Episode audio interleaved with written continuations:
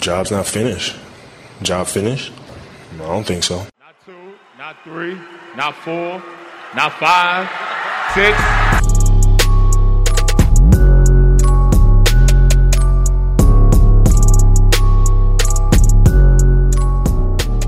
Van and Dodo Podcast, ahol hat podcaster összeállt egy közös balhéra. I'm thinking I'm back. Üdvözöllek, ez itt a Van Dodo Podcast és az időutazás újabb epizódja. Imádom ezt a sorozatot, és neki is vágunk méghozzá a 2010 és 14 közötti Miami Heat-tel, amit a The Decision, azaz LeBron James elhíresült mondata, illetve műsora ihletett, és ez a négy éves időszak, és ebben, aki hallgatott már bármennyit a csatornánkon, vagy a korábbi csatornánkon, az tudhatja esetleg, hogy én nem igazán szurkolak LeBron Jamesnek, és ebben nagyon nagy szerepe van ennek a The Decision műsornak és a Miami Heat 2010 és 14-es időszakának, úgyhogy pont ezért, hogy kicsit egyensúlyba helyezzük a dolgokat, illetve azért, mert szerintem biztos vagyok benne, hogy jobban emlékszel erre az időszakra, egy kedves barátom Balog Richard Ricci itt van, aki viszont pont az ellenpólust képviseli, véd fanként és Miami Heat szurkolóként. Sziasztok, szia! szia Lala. Nagyon köszönöm a meghívást. Ön izgulok még, kíváncsi vagyok milyen lesz, és előre is vár 3. Na, kezdjünk onnan, hogy ennek a híd csapatnak volt egy elég potens előélete, négy évvel ezelőtt mindössze, 2006-ban Dallas Mavericks elleni 4-2-es bajnoki címmel, és akkor én nem gondoltam azt, hogy ez a csapat egy teljes, hát nem is újjáépülésen, de mert hogy az akkori franchise playerük Dwayne Wade megmaradt, de egy ilyen teljes újjászerveződésen, egy ritúlon kell, hogy keresztül menjen ahhoz, hogy újra contender legyen. És ennek nagyban köszönhető néhány dolog, például, hogy Shaquille O'Nealnek teljesen lefőtt a kávé gyakorlatilag nagyon-nagyon hamar. De te hogy emlékszel arra az időszakra, és hogy követted e a 2006-os bajnok csapat utáni egy-két évet? Hát én még kicsi insider, de hát nagyjából tíz éves voltam. Úgyhogy körülbelül azelőtt két évvel ismerkedtem meg a kosárlabdával, nekem alapvetően ugye Kobi és Véd volt az, akik elindították ezt az egész dolgot. Védről igazából valami random műzliben volt valami matrica, amit kiragasztottam egy szekrényre, és igazából onnan indult el nekem ez a védimádat, szóval akkoriban nagyon még nem követtem ezt a dolgot, de azért nyilván, ahogy jött be az internet, egyre több mindent tudtam követni a Miami-ról, azért egy-két dolog eljutott hozzám. Nagyjából a bajnok csapat tól kezdve. Előtte nem annyira, de a bajnok csapattól kezdve igen. Akkor végig szurkoltad 2006-ban a döntőt, amit, ahogy említettük, a Miami nyert, apró bírói segédlettel az egyik mérkőzésen, de összességében,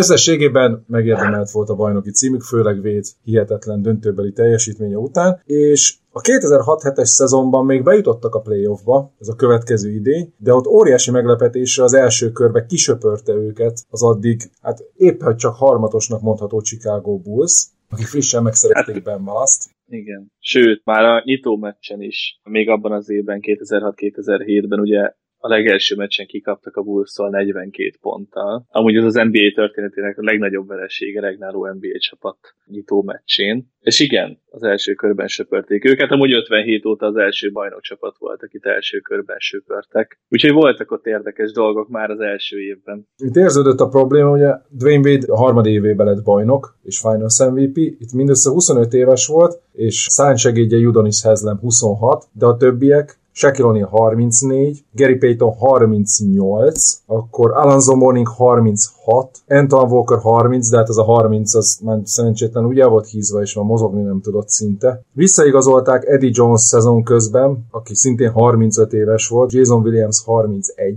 és tulajdonképpen a tizenvalahanyadik játékos volt Dorel Wright a csapatban, aki 21 éves volt.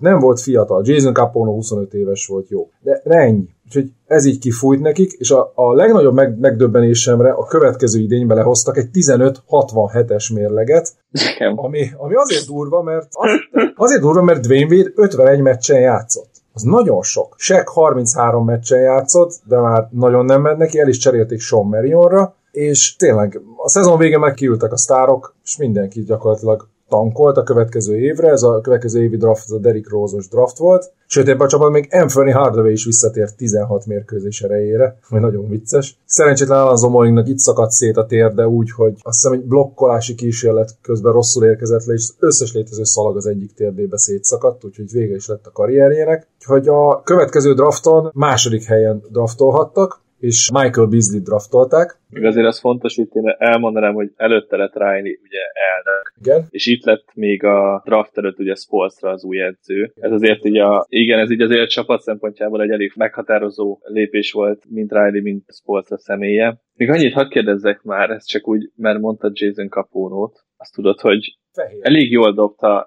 igen. Ez nagyon fontos, főleg abból a szempontból, hogy elég jól dobta nyilván a triplát, hiszen fehér. Igen. Tudod, hogy hanyadik legjobb tripla százalékkal fejezte be a karrierjét? Az NBA történetébe összesen? Aha, Hát ha így kérdezed, szerintem top 10-ben van. ezt nagyon jól gondolod, és hát fehér, szóval nyilván.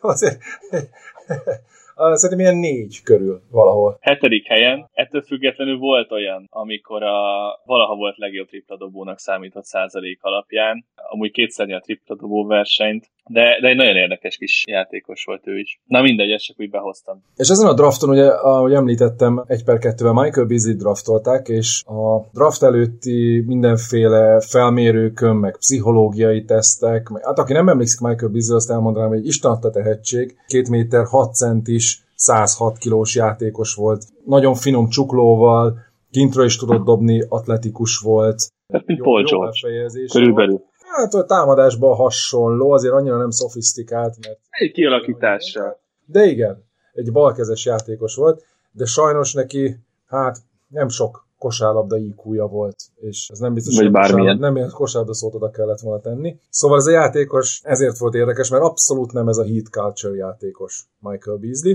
és a draft előtti ilyen mindenféle interjúkon megkérdezték tőle is, és Derrick Rose-tól is Chicagóban, hogy mi zavart a legjobban az NCAA-ben, az egyetemi kosárlabdában. És Michael Beasley azt mondta, hogy amikor idegenbe vannak, és ellenük fújtak a bírók, és nagyon zavarta, hogy nem kiegyenlített a tékvezetés. És tudod, mit mondott Derrick Rose? Losing. Annyit mondod, hogy losing. Jó, hát igen. Más. Egy Más. kicsit más. Nem Kicsit nagyon, más. de nem, de egy kicsit. Igen. Hát ez egyik teljesen önző egyéni játékos volt, és ez volt Michael Beasley. Ennek ellenére egész korrekt újon szezont lehozott 13, majdnem 14 ponttal és 5 és fél lepattanóval, és ez egy Viszont itt bounce. draftoltak még valakit, aki inkább volt Heat Catcher játékos. Kire gondolsz? 34. helyen hozták el Chalmers-t. Ó, igen, Mario Chalmers, tényleg aki a Kentucky irányítója volt, és kiszorult az első körből is, és azonnal kezdő irányító lett valóban. Szóval ez egy bounce back év volt a csapatnak, 43-39-el végeztek, és bejutottak a playoffba, ahol a Atlanta Hawks hetedik mérkőzésen kiütötte őket, de ez egy nagyon-nagyon ígéretes csapat volt, és úgy nézett ki, hogy Eric Spolstra beválik, mint edző. Védnek is fantasztikus idénye volt, ebben az évben 79 mérkőzésen játszott Véd, és abszolút hátára vette a mindenféle támadó feladatokat, ami azt jelentette, hogy 30,2 ponttal gólkirály lett, és 7,5 asszisztot is kiosztott, ami shooting guardból brutális. 5 lepattanóval 2,2 stealer 1,3 blokkal, ez egy elképesztően jó szezonja volt Védnek. Hát volt belőle egy pár. De ez, ez, ez is egy kiemelkedően jó szezonja volt. Igen, ez a 2008-2009-es csapat amúgy nem nézett ki olyan rosszul, ugye Chalmers, Wade, Joel Anthony, Haznam, Sean Marion. Legendás Joel Anthony, Igen. a későbbi bajnok csapatoknak, a KG Stapper, ugye neki ez volt a beceneve, mert ő Így elég gyors volt lábon, és hogy ő majd megállítja KG-t, volt ilyen a playoffok előtt ilyen izé, hogy jó, majd ő megállítja, de szerencsétlenben nem tudott kosárlabdázni. Védekezni tudott magas embereken, neki van a legtöbb perce cardio game-en, ugye ez a cardio game, ami, ami azért megy fel a játékos, hogy kardiózzon, ez ilyen manapság el, elterjedt zsargon PJ Tuckerrel kapcsolatban. Joel Anthonynak van az a meccse, hogy azt hiszem 27 és fél percet játszott úgy, hogy nulla pont nulla pattanó. Nulla, igen. Minden nulla, Igen. teljes nulla. Azt hiszem, egy-két falt volt, de az semmi counting statje nem volt. Se eladott labda, se gólpassz, se semmi, rádobás, se semmi. Érted, egy centertől 27 perc alatt legalább egy pattanó, se. Viszont egy aranyos srác volt. Szóval 47-35-tel végeztek ebbe a szezonba is, és megint bejutottak a playoffba, ahol megint kikaptak, most 5 meccsen a Boston ellen. Itt lett elege védnek. És nagyon-nagyon jó playoffja volt a Celtics ellen. Meg az alapszakasz- 33,2 alapszakasz is pont. Na, 33-at átlagolt, 6,8 asszisztel 5,6 lepattanóval, 56,4%-os dobószázalékkal. Brutális formában volt itt Wade. És azért érdekes ez az egész, mert itt jött rá Vét, hogy ő egyedül kevés lesz, és a Boston elleni széria végén, amikor kiestek, akkor le is nyilatkozta, hogy szüksége van társakra, mert így ő nem tud nyerni, ez a csapat nem tud így nyerni. Nem csak a levegőbe beszélt, hogy szüksége van társakra, mert 2008 Elég volt neki. Hát volt. Ott volt Jakuba Diavara, Igen, Jamal. Arroyo is ott volt már. igen, nem is Quentin értem amúgy. A Up, German O'Neill, Rafer Alston. Ez egy aranyos kis csapat volt, tehát egy Ékvan Cook. Playoff csapat volt, nem kérdés, csak hát ő nem ehhez szokott hozzá korán a karrierje során, és a Miami Heat sem ehhez szokott hozzá. Szóval 2008-ban már a Redeem Teamben, amikor újra megnyerte az amerikai válogatott a olimpiát 2004 és 2006 harmadik helye. A lényeg, hogy sorozatban nem nyertek semmit igazából, és akkor ott újra megnyerték, és ott játszott együtt LeBron James, Dwayne Wade és Chris Bosh, és azt mesélték később a krónikák, hogy már itt eldöntötték, ha úgy alakul, akkor 2010-ben összeállnak egy nagy csapatra. Igen, ezt azért cáfolták. Ezt Jó, azért cáfolták cáfolták. De Persze cáfolták, de mindegyik úgy hosszabbította meg a ruki szerződését, hogy nem négy évre, hanem háromra. igen, de, de legalább jól begyakorolták, de ettől függetlenül a, a kémia az látszódott. Tehát ők brutálisan jól játszottak együtt az olimpián. Persze, ez nem kérdés. És az volt a kérdés, hogy hova menjenek együtt, mert nem volt annyira biztos, hogy Miami lesz.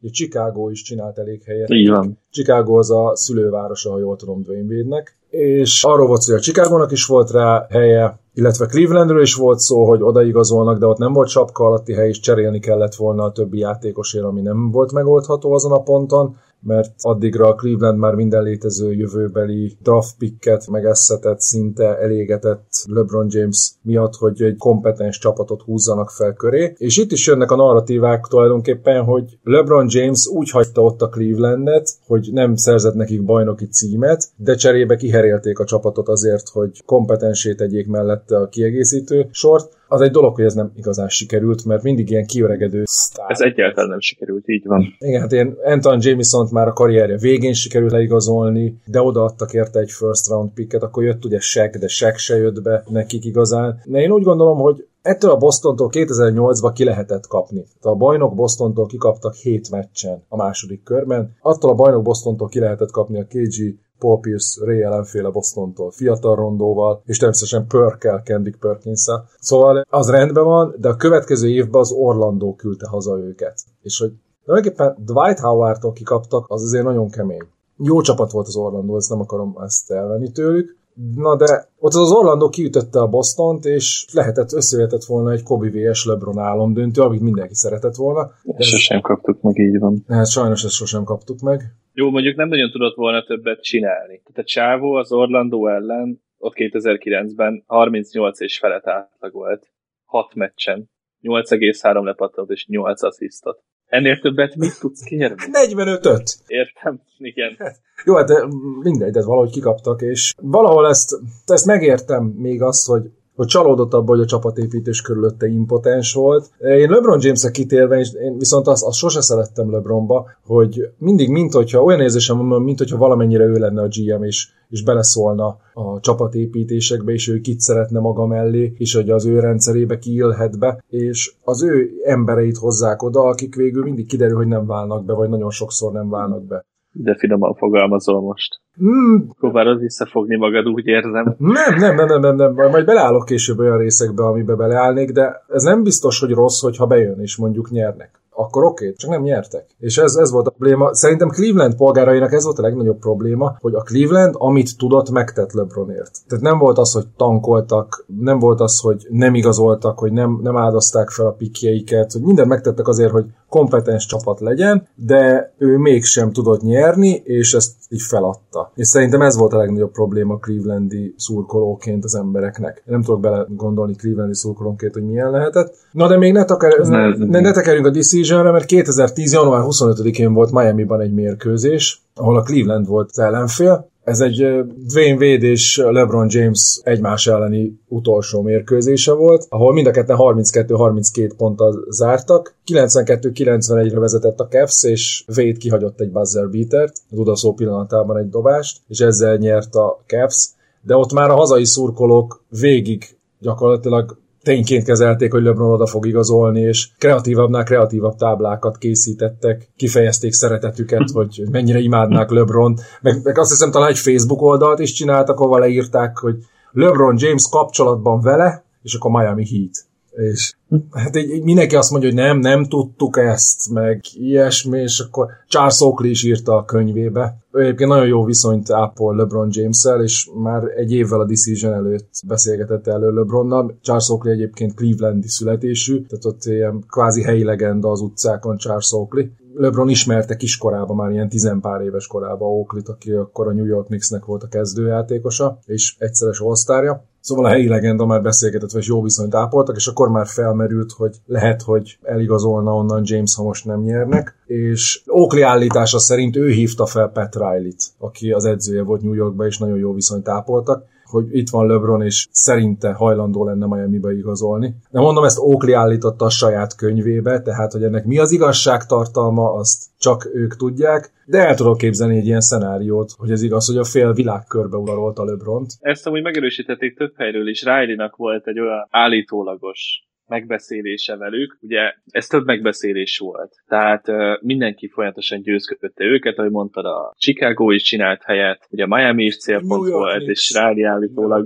a New York így, igen. És Riley állítólag az egyik utolsó megbeszélésen, ahol a Big T tagjai részt vettek, Wade és James, ott Riley megunta a folyamatos győzködés, kivette egy zacskót a zsebéből, és kiszórta az összes bajnoki gyűrűjét az asztalra, amit, amit játékosként, edzőként és, de hát akkor még ennyi játékosként és edzőként uh, szerzett. És ez mennyire beleillik ebbe a Petrári-szerű Godfather figurába, hogy tessék, bazd meg, győzködjön, faszom, itt van, tessék. Igen. Mi kell ennél több? Igen. És akkor jött a Decision. Igen, július 8.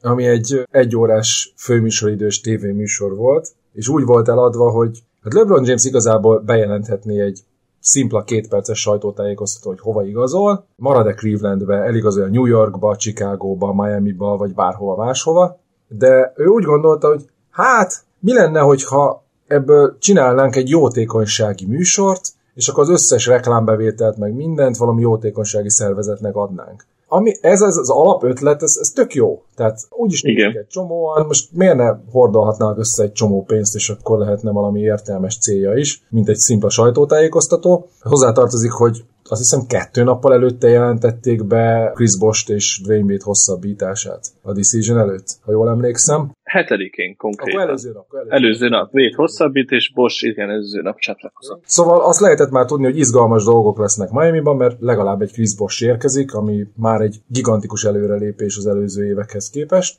Térjünk ki majd rá is, igen. Térjünk ki most Chris Boschra, ha már így szóba került, őt még ugye nem említettük, csak futólag 2008-ba, és csigázzuk még kicsit a kedélyeket a Decision, hogyha valaki nem tudná, hogy mi az. Szóval Chris Bosch ugye Torontóból igazolt oda, ő a Torontónak a franchise playere volt, volt playoffban is, igaz első körbe kiestek, ilyen 20 pár pontos szezonátlagai voltak, de honnan is származik Chris Bosch? Christopher Wesson Bosch Dallasban született, Texasban. Négy évesen kezdett kosarazni, amúgy egy remek srác volt, dicséretes bizonyítványa végezte a Lincoln Gimit, High School Player of the Year lett, All-American First Teambe választotta a McDonald's, EA Sports, tényleg hatalmas prospect volt, utána a Georgia Tech-re ment, ugye egy szezont volt ott. Azzal a coach Hewitt aki most a Clippersnek a G League edzője, amúgy, de mindegy. Itt ugye 31 meccset játszott, vezette a csapatot, és az egész Atlantikus divízió dobó százalékban. És igen, a Toronto draftolta 2003-ban, 2004-ben már All-NBA rookie team tag volt, és egy barom jó játékos lett. Tehát egészen konkrétan, ugye ötszörös All-Star, All-NBA második csapatnak, olimpián aranyérmes, stb. Illetve ő volt az egyik olyan játékos, aki távozása előtti 7 évben elért 10.000 pontot, 4.500 lepattanót és 600 blokkot 7 év alatt. Az az, az kemény. És egyébként ő meg ja, nagyon ja. okos, tudja, a pályák kívül is nagyon okos. Egyébként egy programozó most jelenleg, és egy szoftverfejlesztő cége van. Annak is tanul Georgia Tech-en egy évig. Így van. És aztán, amikor vissza kellett vonulnia később, egy vérrög miatt a szervezet. Vérrög, igen. De ezt majd az adás vége felé, hogy mi lett a csapatokkal. Szóval Chris Bosch egy nagyon intelligens, atletikus, pályán jól látó és jól dobó, akkor még nem elit triplázó, de később nagyon hamar a Miami-ban azzá váló magas ember volt. Akkor még négyes ebbe az érában milyen négyesek és ötösök is játszottak egymás mellett, úgyhogy volt olyan, hogy egyik se tudott igazán dobni, vagy maximum középtávolra. Szóval Chris Bosh odaigazolt, és akkor megtartották ezt a The Decision című műsort, ami azért volt érdekes, mert ez a műsor maga úgy nézett ki, szerintem egy tök unalmas műsor volt, én egyébként megnéztem akkor, és igazából LeBronot elemezte a helyzeteket, hogy milyen lenne neki itt, milyen lenne neki ott, milyen volt Clevelandben, amúgy ez meg az, és rengeteg reklám, és a végén azt mondta, hogy I'm taking my talent to South Beach. És uh, Igen. itt ez így, ez így először így le se esett néhány embernek, hogy most ez a South beach mit akar jelenteni, hogy ez Miami-nak az egyik része. És ez a I'm taking my talent, ezzel ő Kobira akart hivatkozni, aki 96-ban azt mondta, hogy I skip college and taking my talent to the NBA. Igen, ezt nagyon kevesen tudják, hogy ez, ez nem Jamesnek a saját mondata volt, igen. És én nagyon tisztelte Kobit, meg főleg ugye a Redeem Team-es csapattagság óta, meg ők jóba voltak, jó barátok voltak, ezáltal akart így tisztelegni. Na de, itt elszabadult a pokol, egy az, hogy elkezdődött a player empowerment éra ezzel gyakorlatilag, hogy a játékosok összebeszélnek és odaigazolnak, ahova akarnak. Azért volt izgalmas ez az egész, mert tulajdonképpen elkezdődött egy ilyen ünneplés hullám, mint hogy ha Miami Heat megnyerte volna a bajnoki címet, és mindenhol partik, meg tényleg azt, hogy elképzelem azt a helyzetet, hogy ez a három játékos leigazolását bejelentik, fel se ocsúdott még senki belőle, hogy mi van. Tényleg itt van LeBron, és akkor mentek, és mocskosul berogtak, buliztak, tényleg, mint, mint hogy a garantált bajnoki cím. De mielőtt a játékosok maguk elkezdtek volna ünnepelni, ami egyébként vicces, mert ők is két napig ünnepel szerepeltek folyamatosan. Miatt ezt, ez megkezdődhetett volna, a free agency hivatalosan elkezdődött, és Judonis Hezlem is szabad ügynök volt. És azért volt érdekes, mert Judonis Hezlemnek így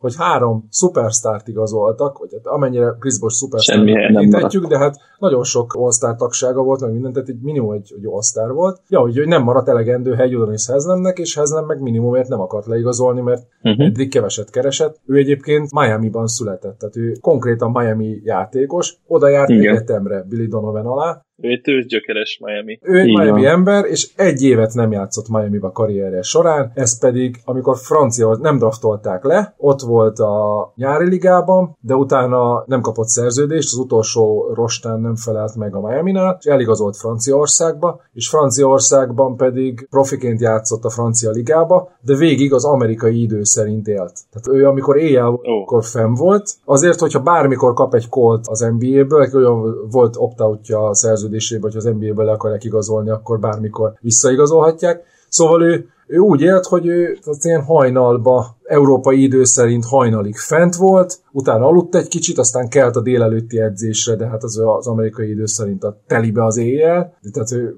teljesen hullafáradtan edzett, aztán délután aludt egy kicsit, utána este meccs vagy edzés, és akkor ő hajnalig megint fent volt, azért, hogy ne legyen jetlag, ha azonnal visszahívják, mert hogyha kap egy tíznapos szerződést, akkor ott tíz nap alatt mutatnia kell, hogy ő miébe való, és abban nem fér bele egy három-négy napos jetlag. De végül nem és ez sikerült is. Igen, leigazolta a Miami végül. Igen, az az volt, hogy őt a következő évben igazolta le a Miami, tehát egy teljes évet eltöltött Franciaországban, és 2004-ben, amikor Véd is újonc volt, akkor igazolta le a Miami, úgy, hogy a nyári ligába játszott, és marha jól játszott a nyári ligában, és Bob McAdoo, a legendás Bob McAdoo látta játszani, aki Spursbe is játszott, és azon oda ment, hogy felhívta Greg Popovicsot, hogy azonnal igazold le Judonis Hezlemet, és Popovicsék ajánlottak egy egyéves szerződést neki, ezt a Miami megtudta, hogy a Popovicsék ajánlottak egy éves szerződést Judonis Hezlemnek, és ajánlottak egy két éves szerződést neki, és így igazolt Miami-ba. Lehet, hogy Duncan mellett lehetett volna a karrierje Judonis Hezlemnek. Hajszálon múlt. Szóval Judonis Hezlem itt pénzt akart. És úgy volt vele, hogy jó, hát ő egy tökös férfi, oda megy Petráli irodájába, és személyesen elmondja neki, tudta, hogy nem maradt Capspace, személyesen elmondja neki, hogy ő el fogja fogadni a Denver Nuggets ajánlatát, ami négy évre 30 millió dollár, ez az évente egy bő 8 milliót keresett volna kb. Vagy hát nem, bocsánat, az átlagban ilyen kicsivel kevesebb, mint 8, de ez egy növekvő szerződés lett volna. Szóval a lényeg, hogy egy ilyen négy évre kb. 30 millió dollárt kapott volna, ennyi helye bőven nem volt a Miami Heatnek. Na de ekkor csörgött Hezlem telefonja. Én annyit tudok erről a sztoriról, hogy Dwayne Wade volt az egyetlen, aki fölállt miatta, tehát legalábbis ez nem ugye azt nyilatkozta, hogy Wade volt az egyetlen, aki marasztalta meg, ha jól tudom, mire mondott valamennyi cap space-ről is? Vagyis hát a saját fizetéséből? Igen, így volt, hogy házam telefonja volt, és az ügynöke volt a vonalban, és azt mondta neki, hogy várjon, mert épp Véd hívta őt a másik vonalon. És Házlem ügynöke Véddel egyeztetett telefonba, hogy megkérdezze Véd, hogy mennyit ajánlott a Nuggets, és mennyiről kellene neki lemondania, hogy meccselni tudják Hazemér az ajánlatot. Tehát ennyiről nem tudtak lemondani, mert ekkora összeg nem fért volna bele, de a három sztár fejenként körülbelül egy-másfél millió dollárral kevesebbért írt alá, mint amennyi az előző idénybe kerestek. Házlem pedig így tudott maradni, igaz, Házlem így körülbelül 10 millió dollárt feladott. Így négy évre durvány 20 millióért igazolta le a Miami, a 30 millió helyett, de még így is többszörösét kereste az eddigi fizetésének, nagyjából 3,5 millió dollárt évente átlagban. Viszont nagyon szerette Miami-t, ott élt a teljes családja, ez az ő csapata, és tudta pontosan az ő szerepét, és hogy egy ilyen csapatba játszhat, ez megérte neki. Úgyhogy már volt négy jó játékosuk, meg a fiatal Mario Chalmers, és Joel Anthony, meg James Jones, akik az előző idényből maradtak, és itt kellett feltölteni majd a keretet. Akik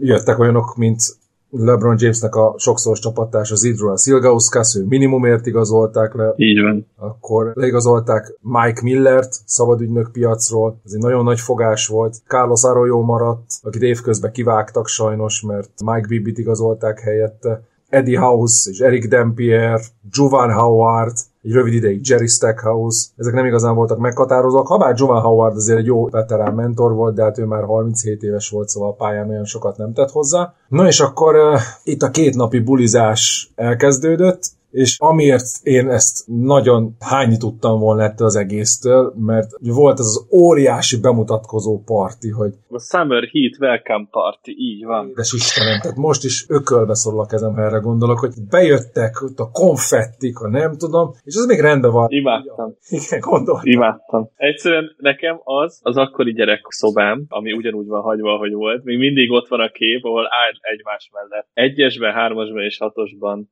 Wade és James háttal, és közben megy a konfetti és a tűz, és lángok, és annyira kurva menő volt. Imádtam. És És, hát igen, ott volt a híres, ami a bemutatkozótokban is van, ha jól szoktam hallani, egy pici módosítással. Egy pici módosítással, mert hogy ugye hat podcaster van, tehát Így van. és Le- LeBron James tovább ment, mint hat. Hogy nem Így van. Ugye not Látom. two, not three, not four, not five, not six, not seven. Így Tehát van. Ez, ez, ez, ez, és azt mondta, hogy annyira fogjuk magunkat hajtani edzéseken, hogy aztán a mérkőzések könnyűnek fognak tűnni. Ó, Ebben van ráció amúgy. Oké, okay, de érted, tehát ez a, összeáll ez a csapat zsoldos, és hogy, mert alanyi jogon máshol nem tudtak nyerni, ezért összeálltak itt egy szuper csapattá, és mindenki utálja a szuper csapatokat, mert az az érzés, hogy irreálisan jók, és nem a saját építkezésükből, mint ahogy sokan utálják azt a Golden State-et, amikor Kevin Durant odaigazolt. Szerintem Hát szerintem az undorítóbb. én nem teszek különbséget a kettő között, és az a Golden State esetében csak egy nagyon pici kitekintő, hogy Kevin Durant odaigazolása teljesen jogosan ilyen érzelmeket vált ki az emberekből. Hát hiszen persze, hát egy 73-9-es csapathoz igazol a liga, tök mindenkit szeretsz top 3 legjobb játékosában benne lévő ember. Igen, Tehát igen. egyszerűen az annál A legrosszabb esetben top. An, igen, annál nincs szerintem gázabb. Annyi, hogy a Miami ebből ugye ebből a szempontból meghatározó volt, mert nem sok ilyen volt előtte. Ugye a Boston picit hasonlított, de ott nem volt semmelyikőjük igazán a prime-jában. Tehát ott, amikor összerakták Pierce, Rondót, Garnettet, Elent, akkor egy, Prime-jukban voltak, de nem voltak már a tetején, a csúcson. A... igen, tehát ott már egy ilyen leereszkedő dolog volt, itt meg Wade még talán pont benne volt, de Bosch és James viszont mindenféleképpen. Igen. És még annyi a KD dologhoz, hogy a, ugye a Golden State Warriors addig saját pikkekből és saját fiatalokból építkezett, tehát ez egy teljesen org... Igen, nem a Golden State-tel van baj, Igen. Előtte hanem Durant-tel van A baj. Boston viszont meg a teljes jövőjét odaadta, szóval az összes fiatalt, az összes pikket szinte mindent odaadtak azért, hogy ezt a két játékost megszerezzék. Az 1 per 5-ös Jeff Green-t, meg a mit tudom én, mindenféle veterán szerződéseket, akkor Al Jeffersont, meg, meg Gerald Green-t, meg az csomó fiatalt odaadtak. Jó, ez semmelyikben nem lett semmi, de az most mindegy. Akkor még ezek potens fiatalok voltak. Na de ezek totálisan ingyen összeraktak egy verhetetlennek tűnő szupercsapatot. Jó, azért ez így nem igaz. Tehát, hogy azért a Miami adott Jamesért cserébe két első körös pikket, 2012-es második körös pikket,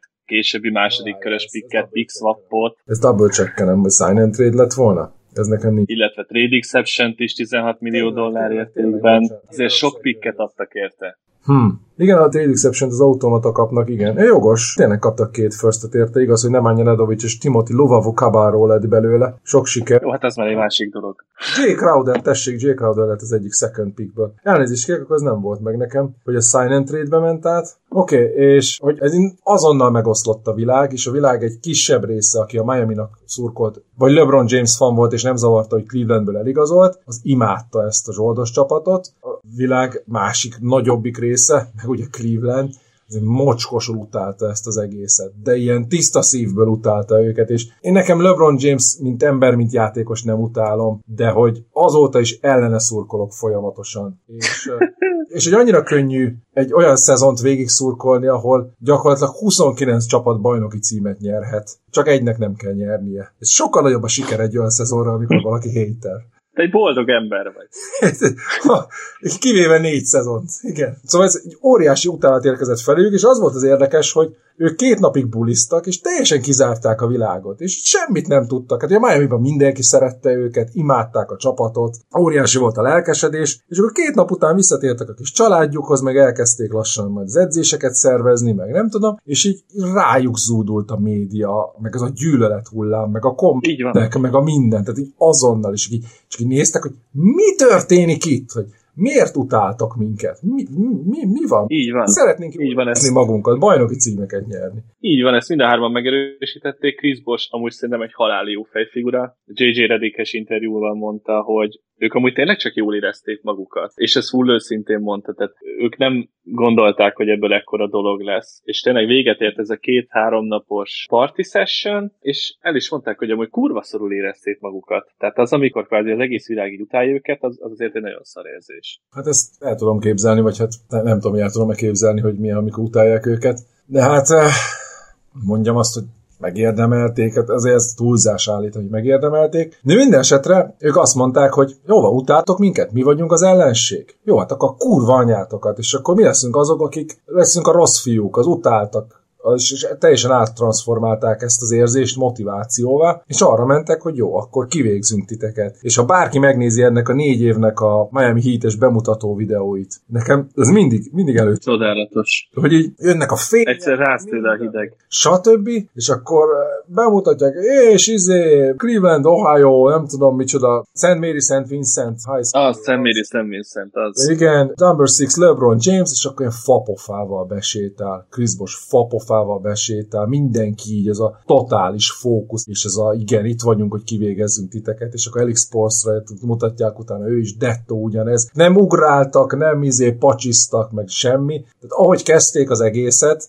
utána teljesen átfordult ebbe, hogy na jó, akkor ha ti így, akkor mi is így. És igen, igen, igen, az egész csapat nagyon bezárkózott, így az egész NBA elől, és ők nagyon, tényleg ez a heat culture már ott is nagyon kezdett kijönni. Erről majd vége felé beszélünk, ott majd Haslem újra elő fog kerülni. Ugye ő az, aki ezt az egészet a hátán viszi, hiszen 19 évet ott töltött, és ez nagy részt alatta alakult ki. De tényleg ez a testvériség, alázat, ott vagyunk egymásnak, beszólsz a testvéremnek, meggyilkollak, te geci, ez nagyon átjött a meccseken. Az első meccsük amúgy a, az addigi legmagasabb nézettséget ért el valaha kábel tv vetített NBA események közül. Wow. És nem volt amúgy rossz szezonjuk. 58-24-jel. Az, az elején azért nagyon döcögtek. Tehát az első, Igen. tudom én, 50% körül mentek csak 16 hét meccs után, és érezhető volt, hogy valami nem működik, hogy ez a egyik támadás LeBroné, másik támadás Dwayne Wade. És nem nagyon érezték a játékot, hogy mit is kell igen, csinálni. Itt volt is egy... Volt több vezér, és akkor igen, volt is erről ilyen players only meeting, az, hogy csak játékosok edzők nélkül egymás között beszélt. Igen, meg volt itt egy híres jelenet, amikor James meccsen neki ment Spónak. Nem ja. tudom, hogy ez megvan-e. Igen, azt hiszem valamelyik a Dallasban, amikor először játszottak Dallasban, jól emlékszem, és ott volt, hogy a harmadik negyedben volt egy nagy leolvadásuk, és Spó időt kért, és Jamesnek elgurult a gyógyszere. Igen, ott body checkelte Spót, és akkor... Igen, lefelé uh, a pályáról. Már melyik és, így, és így levállalta kb. Így van, levállalta, és utána volt egy olyan sztori, hogy aztán nyilván ezt azóta mindenki tagadja, de állítólag az egész keret bement Rileyhoz, hogy azonnal rúgja ki Spolstra. Coach LeBron megérkezett. Így van. Szóval igen, az elején tényleg nem volt kémia. Ugye ez a két királyok rendszere kb. ami így akart működni, ez nem annyira ment. Wade is és James is labda domináns volt. Bosch nagyon szenvedett első évben borzasztóan. Nem volt meg a rendszer. Így van. LeBron egyébként egy tapasztalt edzőt akart. Ezt azt hiszem Igen. vagy akkor, vagy később nyilatkoztam, hogy Kobinak meg Jordannek ott volt Phil Jackson, és neki meg ilyen, hát oké, okay, ilyen Mike Brown, meg ilyen oké okay edzői voltak, de olyan, aki mellette lett jó edző, az NBA-ben, és addig még nem érte el sikereket, és olyat szeretett valaki tapasztalt, és hogy, hogy ő majd egyből vezeti őket, és szerintem itt nem tisztelte Spolstrát. Csak hát LeBron nem tudta, hogy kivel baszakszik, mert Spo az, az Pat Riley embere volt Riley-val nem lehet baszakodni. Így van, náluk nagyon megvolt ez a bizalom Riley és Spolstra között, és ez egészen december másodikáig ment így, amikor ugye elmentek Clevelandbe először. Ó, azt, azt, azt, hát, azt, azt, azt, én megnéztem azt az első negyed. Én is. Fú. Ők eleve mérkőzés előtt a parkolóval LeBron mezeket égettek a szurkolók. Így van. És olyan szintű gyűlölet volt a mérkezésen, hogy ennyire még talán senki nem számított. A bemutatásnál ja, ja. Darth ja. Vader zene ment a bemutatásnál, amikor LeBron bevonult, és minden labdaérítésénél olyan bú, hogy wow. Ez itt, na, nekem ez volt, amikor hideg kiráz. Teljes mértékben egyetértek, és hát James reagált, és ezért beszólt 38 pontot 8 asszisztal, és itt változtak hosszú távon is a dolgok, ugyanis itt egy 12-es win streak következett december másodika után. A szerencsétlen és... meg addig playoff helyen volt, és úgy összeroppantak attól, hogy James egy hibátlan mérkőzés hozott le, hogy Ginorban 20 meccsen kaptak ki. Nagyon-nagyon durva, igen. Tehát James ott, ott egy naptár éven belül kétszer baszta meg a Clevelandet nagyon csúnyán, de hát ez mondjuk nem, ír, nem, nem róható fel neki itt a saját csapatának játszott. De nagyon-nagyon szimpatikus, hogy Zidronas Ilgauskas 96-ba draftolta a Cleveland, 97 óta játszott ott, és ő igazolt a miami ő volt a kezdőcenter. Gigantikus ováció fogadta ezen a meccsen Ilgauskas. Uh-huh. Az tetszett. Igen, őt megmaradt ilyen kis közönség kedvencnek. Amúgy 11-ben ugye mindhárom top játékosuk Bosch, James és Wade is bekerült az All-Starba. Wade és James mint kezdő, Bosch mint tartalék, és elérték a finals ahol viszont ugye, hát szerintem az egyik leghíresebb finals valaha. Ugye kettő egyes vezetés után egyszerűen megroppant a Miami a Dallas ellen. Igen, viszonylag sima menetük volt addig. Mind az el- előző három párharcokat négy egyen nyerték. A Philit, a Bostont és a Chicago-t ütötték ki és a Dallas elleni párharc. Egy külön stratégiával készült Rick Carlisle, és később ez a vereség után James a saját fejlődésének a egyik mérföldköveként dedikálta ezt a szériát,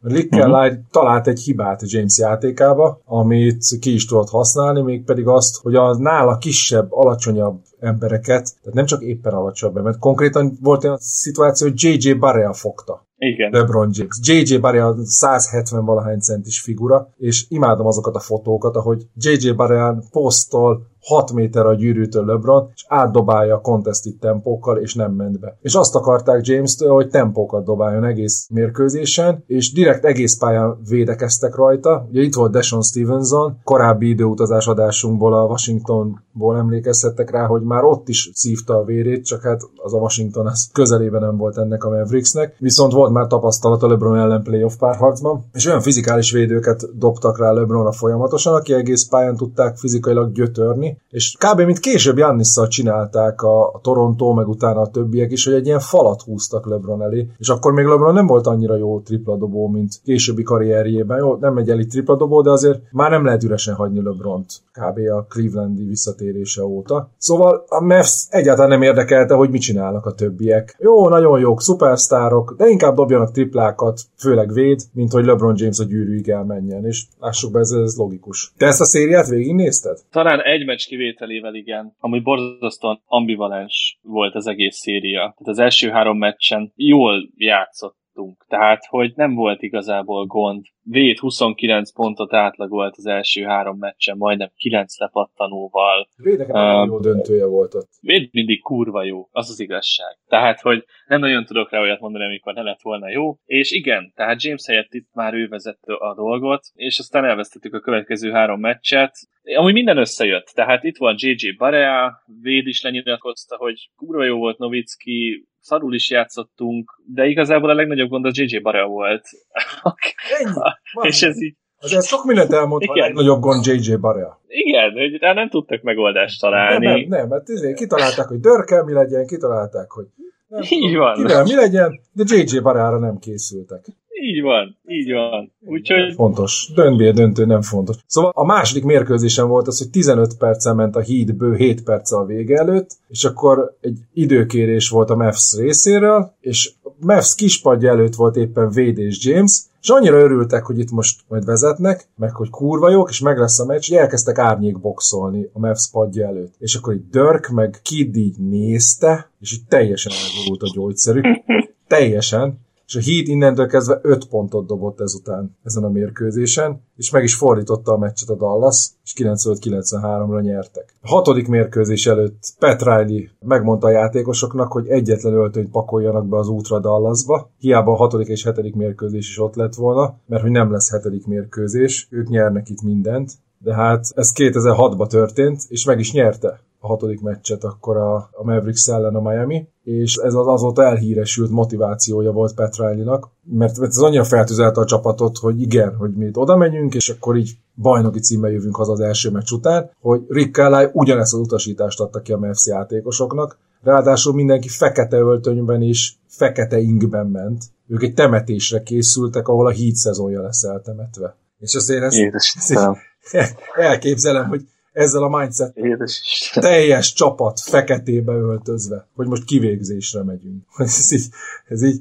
az, ez az érában annyira imádom ezeket a karakterű csapatokat, hogy Rick Kellál is ez volt, meg Petra. És volt is sok. Igen. És az a vicc, hogy valami összefüggés mindig van amúgy a bajnok csapatok és emögött a killer mentality között. Tehát nagyon kevésen bajnok csapat van, aki enélkül meg tudja nyerni ezt úgy igazán, vagy aki be tud kerülni ebbe a zónába fejben, hogy most akkor mi tényleg kivégezzük a másikat. Úgyhogy hát ja, ehhez jött hozzá még ugye James romlása, ugye itt alapszakaszban 26,7-et átlagolt, itt a finalsben 17,8-at, 8,9 pontos romlás, ez amúgy ever a legnagyobb leépülés valaha. Hát és volt Úgyhogy... meccs, hogy nem tudom, 8 pontot dobott? Vagy 7, igen, vagy igen, az volt az utolsó. Azóta ugye mindig meg volt neki a 10 pont, ez talán most nemrég nem sikerült, vagy ezt azóta is tolja. Playoffban nem tudom. Nem az utolsó 21-et dobott, de ez borzalmas szériája volt LeBronnak. Borzalmas dobószázalékkal dolgozott, pedig rengeteg percet játszott. Ilyen 45, meg 42. Igazából az is probléma volt, hogy nem volt kit bedobni a csapatba igen, a, megvan közben, hogy a negyedik mérkőzésen volt az, hogy 3 per 11 mezőnnyel dobott 8 pontot LeBron 45 perc alatt. Szóval az is probléma volt ebbe a hídbe, hogy mivel kiürítették teljesen a rostert, de teljesen. Tehát a Michael... Igen, itt nem nagyon tudtak dobni. Nem volt ember, nem volt kiegészítő játékos. Általában ez szokott lenni, hogy, hogy amikor összeraknak egy ilyen nagy csapatokat, láss most az idei 2023-24-es Phoenix Suns, megszerezték Bilt, ott van Booker, ott van Durant, és konkrétan az összes többi játékos ilyen, még oké, okay, Nurkic meg Grayson ott van, de többi ilyen Chimezi Metuk, meg Damian Leak, meg akármelyik generic Ugye faszom ki ez, de jó. Kettőkámon bármelyik generic player-t behelyettesíthetnéd ezekkel, és ugyan, ugyanezekkel az overallokkal dolgozna. Szóval azért elhiszem, hogy nem könnyű, na de ettől még, ettől még ez a teljesítmény. Tehát ahogy említetted, hogy kiestek az Orlando ellen a cleveland de 38 és felet átlagolt LeBron. Na ez a széria az nem ilyen volt. És megkérdezték, hát megkérdezték a széria után James-t arról, hogy mit szól ahhoz, hogy az ellenfél szurkolói, meg az ellene szurkoló emberek, az utálói most örülnek, hogy zavarja-e, és azt mondta, hogy egyáltalán nem, mert az a nap végén ők visszatérnek a szar életükhöz, amíg ő azt csinálja, amit szeret, és azt az életet éli, amit szeretne. És hát nem egy szimpatikus mondat, de igaza van. Tehát ezt, ezt meg kell adnom neki, hogy ettől még ő multimilliárdos, és számtalan éve lesz arra, hogy bajnok legyen. De ez a döntő, ez nagyon összetörte James-t. Hát össze is törte, illetve azt is kiemelte sokszor, hogy viszont a karrier egyik legfontosabb állomása volt ez. Ugyanis, hát nem tudom, hogy így még ezzel a szezonnal kapcsolatban van-e bármi, amit szeretnél említeni, de a következő nyár az nagyon fontos volt. Következő nyáron James barátságosabban tért vissza, amúgy, tehát ott egy picit felhagyott ezzel a rossz fiú szereppel, újra élvezetes kosárlabdát kezdett játszani. Véd mesélte egy interjúban, hogy volt köztük egy beszélgetés az edzőteremben, ahogy Véd elmondta, hogy ne foglalkozzon a többiekkel, meg véddel magával sem, hanem fogja fel, hogy ő az első opció. Ez több szempontból is nagyon-nagyon meghatározó volt a Miami szempontjából. Egyrészt Véd itt döntötte el, hogy második opció lesz, ami All-Star-tól eddig sosem látott Igen, ez fontosságú volt, hogy az előző év első évben besélt, említettük, hogy nem tudták eldönteni, hogy éppen melyik superstar dobjon rá. Hát mind a ketten Ha akartak volna, gólkirályok lettek volna. Így van, mert Wade látta, hogy nagyon sokszor James azért nem adja ki magából, amit igazán tud, mert foglalkozott azzal, hogy a többiek is tudjanak játszani, megdolgozzanak a fizetésükért, ne tűnjenek el, stb. Úgyhogy ezt itt tisztázták. Illetve felkérte azon a nyáron Hakim Olázsavon, tanítson neki már egy-két posztmúvot, mert Olázsavon ebben egész ügyes volt. És, és uh, azt Olázsavon egész ügyes igen. hozban. Igen. Állítólag végig dolgozta az egész nyarat, és itt 17 hónappal ugye a kezdés után, hogy összeállt a híd, itt egy riporternek elismerte, hogy megbántam ugye az egész decision és hogyha újra kéne kezdeni, akkor ezt mindenképp kihagyná. Úgyhogy itt elkezdett egy egészen más arca lenni az egész Miami-nak és Jamesnek is. És Illetve nem... kampány ment visszafelé, meg hogy Igen. amikor vége lett ennek az egész döntőnek, akkor úgy, ahogy van, James egy két hét szabadságot kivett, és Véddel, meg Véd családjával, meg James a saját családjával elutaztak valahol nyaralni, és így teljesen kikapcsolódtak, tehát nem is foglalkoztak kosárlabdával, hogy ezt így ki tudják magukból kicsit pihenni az egészet, és itt kezdődtek ezek a banana bótos sztorik, hogy elkezdtek utána, utána nyaralni együtt a többiekkel, Chris paul meg Carmelo Antonival, és így jól érezték magukat, és akkor eldöntötték, hogy igen, kőkemények lesznek, de szeretnék jól is érezni magukat, és nem csak egy ilyen mission lesz itt nyáron még ugye az edzőjük Spolstra. Ő is egész nyáron dolgozott egy új rendszeren, mert látta azért a problémákat, és állítólag ezen a nyáron találta ki, ami az egyik kulcsfontosságú dolog volt, és azóta amúgy igazából olyan szinten beépült a ligába, hogy már nem is említjük meg, de hogy lett a miami egy félpályás támadása. Nem lett támadása védekezésben, hanem egy támadása, ami most már teljesen alapszintű, hogy a mai irányítóknak, triángoknak, Steph Currynek szinte a félpályán a zárást, és ez náluk is bejött, amit amúgy amerikai fociból vett át Spolstra a saját elmondása szerint. Ezzel megadták ugye Jamesnek a szabadságot bármihez, teljesen széthúzták ugye az egész pályát. Bosch bent várta a labdát centerként, megjelent a full smallból, ami szintén teljes mértékben átvette a ligát azóta, és ahogy mondtuk, Véd pedig elfogadta a második opció szerepét. És hát igazoltak is. Ez az úgynevezett five out offense, amit, amit említettél, hogy öt darab shooterrel felálltak, ekkora már Chris Bosch is shooter lett. Spolstra Chip Kelly-től vette az amerikai foci Kansas City Chiefs vezetőedzőjétől ezt a pace and space filozófiát. Egyébként Spo teljesen beteg. Tehát végig turnézta az egész nyarat, és rengeteg amerikai foci edzővel, egyetemi és NFL edzővel beszélgetett, egyeztetett a filozófiájukról, a támadás és a védő sémáikról, megnézte az amerikai foci edzéseiket, jegyzetelt, teljesen beteg. Tehát ezt, ezt nem lehet nem imádni kb. És leigazolták Shane Bettyét, free agentből, szabad ügynökként a Memphis Grizzlies csapatától, és egy óriási igazolás volt. Shane Betty egy gyugból érkező, egy ilyen hármas, vagy később négyes poszton játszó, de inkább hármas poszton játszó játékos volt, aki iszonyatosan jó egy-egy védő volt a karrierje csúcsán. Hát a CND játékos tökéletes példája. Igen, és egyébként meg egy nagyon-nagyon okos játékos, és nagyon értette a csapat védekezést is. Tehát egy igazi védekezésben való hozzáadott értéke lett a csapatnak, és ledraftolták Norris Colt, a Cleveland State University-ről az első kör legvégén, aki pedig egy korrekt csereirányító lett Mario Chalmers mögött. Meg megtartották Mike Millert, és hát a pad vége az megint hurkatöltők tömkelege, de tulajdonképpen így már volt egy egészséges rotációjuk egészségesnek mondható NBA játékosokból, nem csak ilyen teljesen vasdap játékosok. Ilgauskas visszavonult, illetve pár játékos még eligazolt innen, akik ilyen veteránként érkeztek, mint ahogy korábban említettem, Mike Miller, aki teljesen leégett az előző döntőben, alig dobott ilyen 20-30 százalékkal körülbelül. Szóval ez már LeBron James csapata volt. Itt a szezonban 27 pontot, 7,9 pattanót és 6,2 gólpaszt átlagolt, és MVP is lett. A csapat pedig 46-20-szal végzett, de hát ez egy lockout év volt, később kezdődött az idény, karácsonykor kezdték az idényt, ezért csak 66 mérkőzés volt. Ez egy így is egész jónak mondható mérleg, és természetesen megint bejutottak a playoffba, ahol a New York Knicks és Carmelo Anthony barátja volt az első párharcban az ellenfelük, négy egyel átlépték őket, majd jött az első Indiana elleni szériájuk, még, Imádtam. Még, még egy jó pár szériájuk lett később, de itt még a fiatal Paul George és még a relatíve vállalható Roy Hibbert. egészségállapotú Danny Granger, meg Roy Hibbert volt, de még nem a brutális védő Roy Hibbert. Itt 4-2-re nyertek, na és jött a Boston Celtics.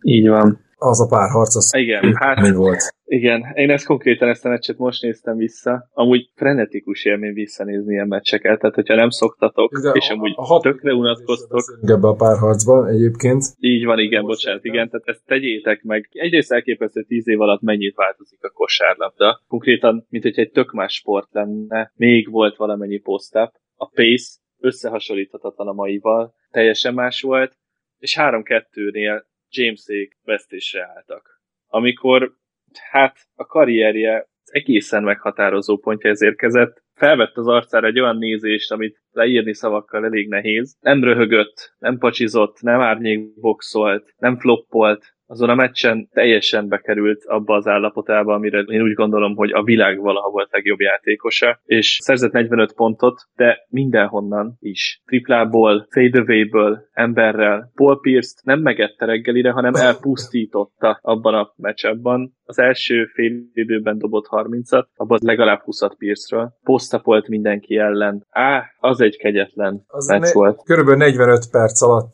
úgyhogy 9-ből csak 5 büntetőt dobott be, 45 pont, 15 lepattanó, 5 gólpassz, és eszméletlen hatékonyság, 26-ból 19 mezőny kísérletet értékesített, és konkrétan tényleg ez a, ez a Lagdin James nézés, ahogy így teljesen fókuszáltan figyel. Ez a szériával kapcsolatban érdekes, hogy itt Boston Celtics már nagyon-nagyon öreg csapata, amiről beszélünk, a kulcsjátékosok már bőven túl vannak az elitjükön, és belső viták is voltak, óriási belső problémák voltak Bostonban. Konkrétan Ray Allen és Rajon Rondo viszonya annyira elmérgesedett, hogy Rondo nem volt hajlandó beszélni. Rondo egyébként egy teljes idióta. Teljesen. Tehát Rondo az, Látszik rajta. Rondo az, az Mamen Chris Paul. igen, és az, az, az tudod miért mondták neki, mert az volt, hogy 2011 nyarán, tehát ez a szezon előtt úgy volt, hogy elcseréli a Boston Rondót Chris Paulért, az amikor a Lakershoz is meg Wow, aha. Ez a deal az asztalon volt, csak Duck Rivers úgy döntött, hogy mégsem lépi meg ezt a trédet, mert Monty Williams volt az edző a New Orleans Hornetsnél, és azért nem lépte ezt meg, mert Monty Williams az ő tanítványa volt, és nem akart kibaszni Monty williams azzal, hogy Rondót oda küldi neki. Rondo már évek óta hisztizett, hogy kevés a szerepe, úgyhogy inkább a csapat teljes támadását átalakította Rondó köré, Ez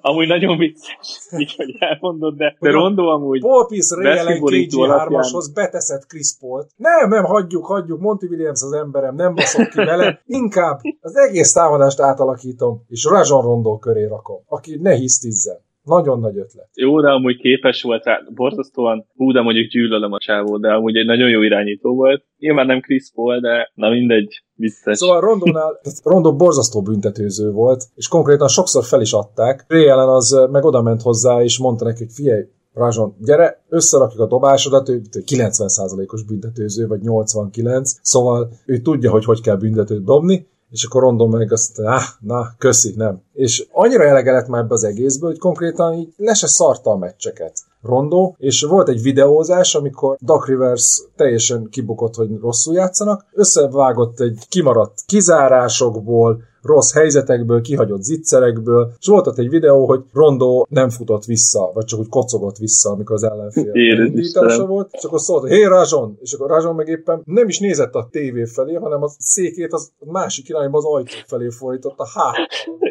Istenem, Istenem. És azt mondja neki, hogy nem érdekel ez a szar, és fogott egy ásványvizes palackot, és neki baszta a lett tévének, a lett.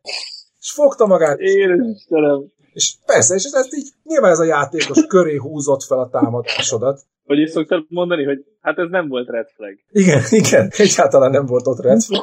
És 11 meccsel a vége előtt az alapszakasznak, nagyon rosszul állt a Boston, épp hogy ilyen playoff környékén álltak, és akkor Rayan oda ment, hogy oké, okay, figyelj Rondó, tudod, lejár évvégén a szerződésem, meg minden, csináljuk meg ezt a playoffot rendesen, beszéljük meg a dolgokat, felnőttek vagyunk, minden, és azt mondja Rondó, hogy nem érdekel, 11 meccset kell együtt játszanom veled, aztán úgyse találkozunk többet. Persze még volt egy playoff utána, de érdekes ebben a 11-ben 8-at megnyertek, és egész jó helyen mentek be a playoffba, negyedik helyen, keletem, és konkrétan ez a párharc második mérkőzésén Rondó 44 pontot dobott, és egész jól játszott ebben a párharcban. Szóval fej-fej mellett haladtak a csapatok. Az első, igen, ahogy te is mondtad, 2 0 vezetés után Zsinórban hármat nyert a Boston, és Bostonban kellett a Miami-nak behúzni ezt a mérkőzést, ahol LeBron ezt az elképesztő teljesítmény nyújtotta, és egyenlítette ki a párharcot. Egyébként az lett volna, hogy ez a szuper csapattal kettőből kétszer jutnak döntőbe. Na és itt jött a hetedik mérkőzés, amit szerintem ezt így 188 nyert a Miami. Szóval papíron egész sima volt, én ezt a mérkőzést néztem, hisz telibe LeBron ellen szurkoltam. Tehát ezt én élőben néztem ezt a meccset,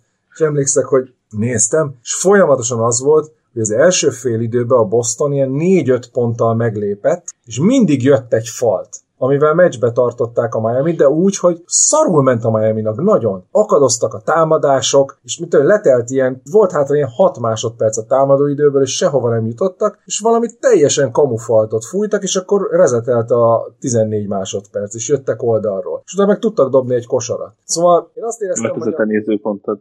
Meg az összes LeBron héten nézőpontja. Én, én azt a mérkőzést úgy láttam, hogy ott, ott nem hagyták a Boston meglépni 8-10 ponttal az első félidőben, a második félidőben meg és kb. egálparti volt, második félidőben a Miami meg legázolta a Bostont, és simán bejutott a döntőbe. Szóval nem azt mondom, hogy nem jutott volna be, meg nem azt mondom, hogy nem érdemelte meg a Miami, de én ott azt éreztem kicsit, hogy kurva nagy gáz lenne a ligának, hogyha LeBron kettőből kétszer nem jut be a szupercsapattal, de ettől függetlenül a hatodik meccset az, az nagyon brutális, amit ott lehozott és behúzta. Szóval ez egy, ez egy nagyon-nagyon-nagyon kemény párharc volt, és szerintem kb. a döntővel ért fel, mert a tényleges döntőben nyugat... Hát igen, az OKC ellen relatíve... A nagyon fiatal OKC Thunder jött. Akik az első meccset be is húzták. Igen. De itt... És ez volt az utolsó is. Igen, mert utána négyet Ginorma nyert, és egy kvázi gentleman sweep megnyerte a párharcot, és a döntőt is a Miami Heat és az első bajnoki címüket megszerezve ebben a négy, négy éves érában. De itt, itt Udonis Haslem nyilatkozta azt, hogy ez volt az a széria, amikor kikaptak az első meccsen, de nem aggódtak, mert látták, tudták pontosan, hogy mit rontottak el az első meccseken, és tudták pontosan, hogy mit kell kiavítaniuk ahhoz, hogy a többit megnyerjék. És ezt meg is tették, és be is húzták a szériát. Na majd később ez kijön a San Antonio Spurs ellen, hogy ott más volt az érzésük. De hát meg volt az első bajnoki cím, meg volt az ünneplés, LeBron James Finals MVP, és igen, nagy volt az öröm.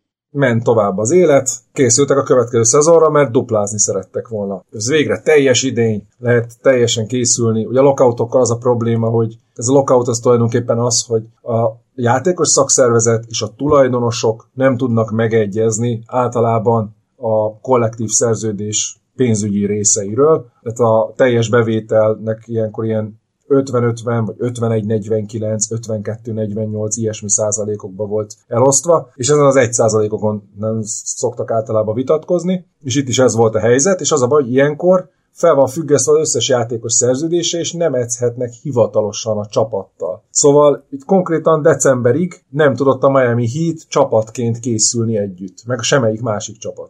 És ez a következő nyár viszont tényleg bele tudtak állni és készülni, és volt egy elég fontos igazolásuk szabadügynök piacon, méghozzá éjjel. Igen. Igen, július 11-én leigazolták ellen három évre, évente 3 millióért. Csak ez azért érdekes, mert hogy a, a Boston Celtics évi hetet akart adni, Ray szeretett volna kb. 8 8 felett, és ott nem tudtak megegyezni, meg az volt, az volt a baj, hogy mivel hogy Rondon rohadtul utálta Ray akkorra, így Ray a padról akarta játszatni Doc Rivers, hogy ne legyen veszekedés, és hogy majd Avery Bradley fog neki irányítani, és nem tetszett Ray Allennek, hogy igaz, hogy 37 éves, de még mindig a liga egy, egyik elit shootere volt, és hogy teljesen fucked up szituációban volt, és ő úgy döntött, hogy ezt így, ha őt nem értékelik ott Bostonban, akkor ezt így hagyjuk inkább, és megkereste a Clippers Ray a Memphis Grizzlies, Egyébként a Memphis Grizzlies elcserélték szezon közben jelent az előző idényben OJ Mayo-ra, csak az a trade valami apróság miatt meghiúsult, de a Grizzlies teljesen valid érdeklődés mutatott iránta, meg a Minnesota Timberwolves, de hát ott Kevin Lavon kívül senki nem volt, úgyhogy ezt hamar ki is esett. Szóval Ray Allen viszonylag kevés pénzért a Miami Heat-et választotta, de Ray Allennél majd később, amikor beszélünk, gondolom nem, nem titok elárulni, hogy volt egy nagyon fontos dobása Ray Allennek ebben az évben. Talán, talán egy-két ember emlékszik rá. és Spoiler alert. Spoiler alert, igen. De Allennek a karrierjének egyik legjelentősebb pillanatai voltak azok, amikor minden nap órákon át edzett úgy, hogy ezeket a dobásokat és az ilyen helyzeteket vizualizálta. És azt képzelte el, hogy ő ilyen helyzetekbe dob. És ebből 17 éves NBA pályafutása során ki tudja hány tízezer órát csinált meg így, vagy hány ezer órát minimum. Igen, és nála ugye nem csak az volt, hogy fejben így ezt elképzelte ezt a szituációt, pedig már ez is sokat segít, hanem hogy ő addig edzett, amíg el nem érte azt a fáradtsági szintet, azt a véroxigén szintet, azt, a, azt az állapotot, amit mondjuk egy 30 perces meccs után érzel, és akkor kezdett el dobóedzést tartani. Amikor már normál embernek elfogy a lába, nem tud, nem tud egyszerűen dobni, akkor kezdett el 300-akat, 500-akat, ezreket dobni, és igen, abban a pillanatban, amiről majd beszél, beszélünk, ott jött össze mindegyik. De még előtte azért jött egy Chris Anderson is, Ja, igen, Akiről de, majd- de, ő csak a szezon közben jött, még Ray Allenről Igen, nem igen, szakadnék igen, le, igen. hogy szerintem fontos megérteni Ray Allent, mert hát ő, ő nem, egy, nem egy szokványos közegből érkezett, az apja neki katonai mérnökként szolgált, tehát repülőgépeket javított, és emiatt a félvilágot körbe utazta, két-három évente költöztek voltak, Európában több helyen laktak, Angliában például, meg Németországban, Koreában, Amerikában is több helyen laktak, és voltak tök korrekt helyek, és tök jó kis közösségek, de így állandóan költöznie kellett, ő gyakorlatilag állandóan kiszakadt a közösségekből a barátai közül, és, és igazából ő folyamatosan megszokta ezt a vándor életet, amivel az NBA-t jelentett tulajdonképpen. Viszont volt egy olyan dél-karolinai település, ahol annyira borzalmas körülmények között volt, hogy egy ilyen lepukkant, koszos iskolába kellett járnia, olyan régiek voltak a csövek, hogy rozsdás víz folyt belőle, és azt kellett inniuk, és mivel öten voltak testvérek, és a középső volt réjelen, így tulajdonképpen alig volt pénzük, mert csak az apa fizetéséből, meg az anyja mindenféle ilyen takarító, meg hasonló melójaiból volt pénzük. Tehát, hogy szakadt cipőben, lyukas ruhákba járt iskolákba, tehát tök szegények voltak, de azzal ellentétben, hogy mások mondjuk buliztak, meg drogoztak, meg, meg mindenféle gangster dolgokból szereztek pénzt, meg drogot árusítottak. Neki ez a katonás fegyelem és a neveltetése miatt egyáltalán nem a balhék felé, hanem a kemény munka felé terelte. És Rélan könyvébe írja azt az egy sztorit, hogy egyik nadrágját heteken keresztül hordta, mert nem volt neki másik. És ez emiatt már kb. röhögtek rajta, meg csúfolták az iskolába, és egyszer egy barátja megígérte neki, hogy ad egy új nadrágot ajándékba, de aztán végül ez sose történt meg, és itt fogadta meg magának Ray Allen, hogy soha többet nem fog mástól függeni, és megteremti magának azt, amire szüksége van, és hogy ezért tenni is fog. És ezt, ezt a mentalitást hordozta magával egész karrierje során, hogy így kellett neki felnőnie, és nagyon vicces, hogy ünnepnap volt a suliba, amikor meccset játszottak, mert akkor a, a sulinak, a kosárcsapatának a melegítő szerelését viselhette az iskolába, tehát volt egy másik tiszta nadrágja. Azért ez kőkemény ilyen életből érkezni, és hogy ilyen példás Yeah. ember volt, és az egyébként egyéb országokból felszedett kultúráknak is köszönhető. Szóval Réen, amikor megérkezett Miami-ba, akkor nagyon-nagyon meglepődött, mert a bostoni bajnok csapat után 2008-ban a fiatalok meg a kiegészítő játékosok mind nagyobb szerepet akartak, majd hogy utána nagyobb fizetést kapjanak. Itt viszont nem reklamáltak a fiatalok, nem hisztisztek a kiegészítők, mindenki tudta a helyét, és a vezér egyértelműen LeBron volt természetesen Miami-ban, és amikor az edzőterembe ért legelőször Ray Allen, akkor már ott volt James Jones, Mike Miller és Shane Betty és dobóedzést csinált, és az egész karrierje alatt az addigi, az előtti 15 évben eddig még egyszer se fordult elő olyan, hogy nem ő ért leghamarabb a terembe, és hogy egyébként legyen olyan bárki, aki többet dobjon nála az edzéseken és Rondovan ellentétben LeBron kérte, hogy segítsen neki a büntető dobásban és a büntető rutin kialakításában. És hogy ez is mutatja James karakterét, hogy mennyire alázatos, amikor arról van szó, hogy ő a leges legjobb akar lenni.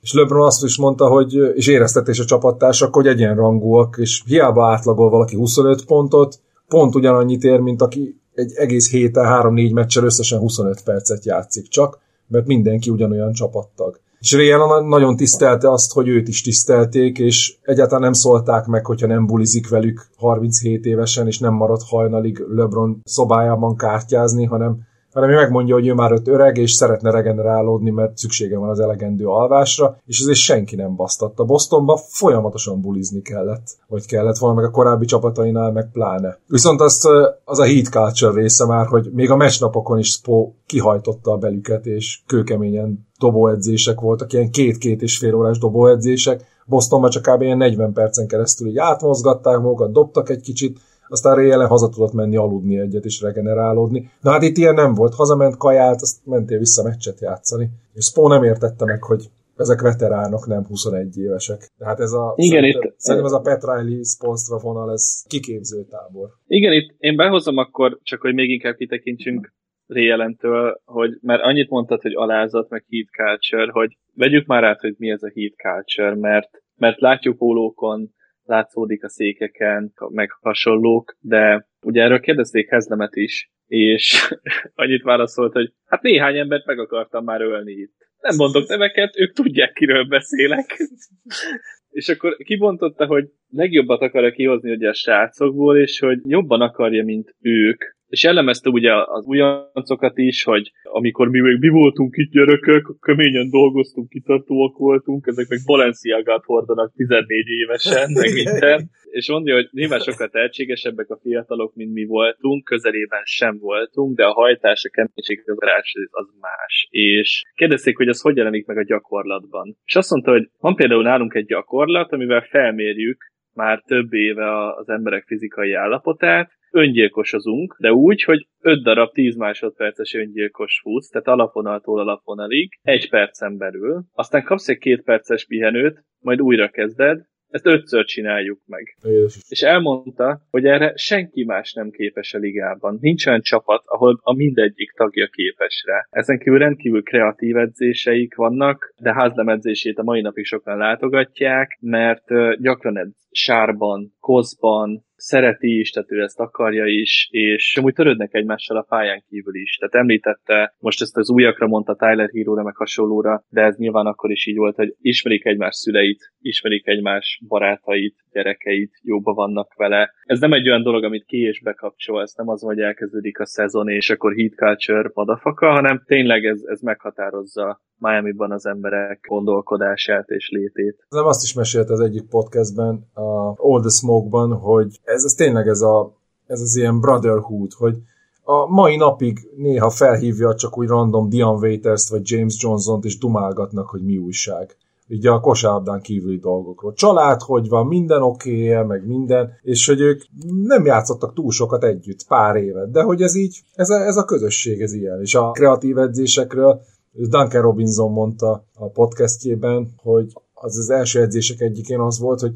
gurították ki neki az oldalvonal felé a labdát, ő neki pedig vetődnie kellett úgy, hogy ne menjen ki az oldalvonalon is beütni vagy bent tartani valahogy a labdát a csapattársának, aztán felkelni, sprintelni, a csapattárs addig felvezette a labdát, megpasszolta neki a 45 fokon a triplát, és a sprintből kellett bedobnia a triplát. És aztán át a túloldalra futni, ahol megint gurítják ki az oldalvonalra, és így körbe.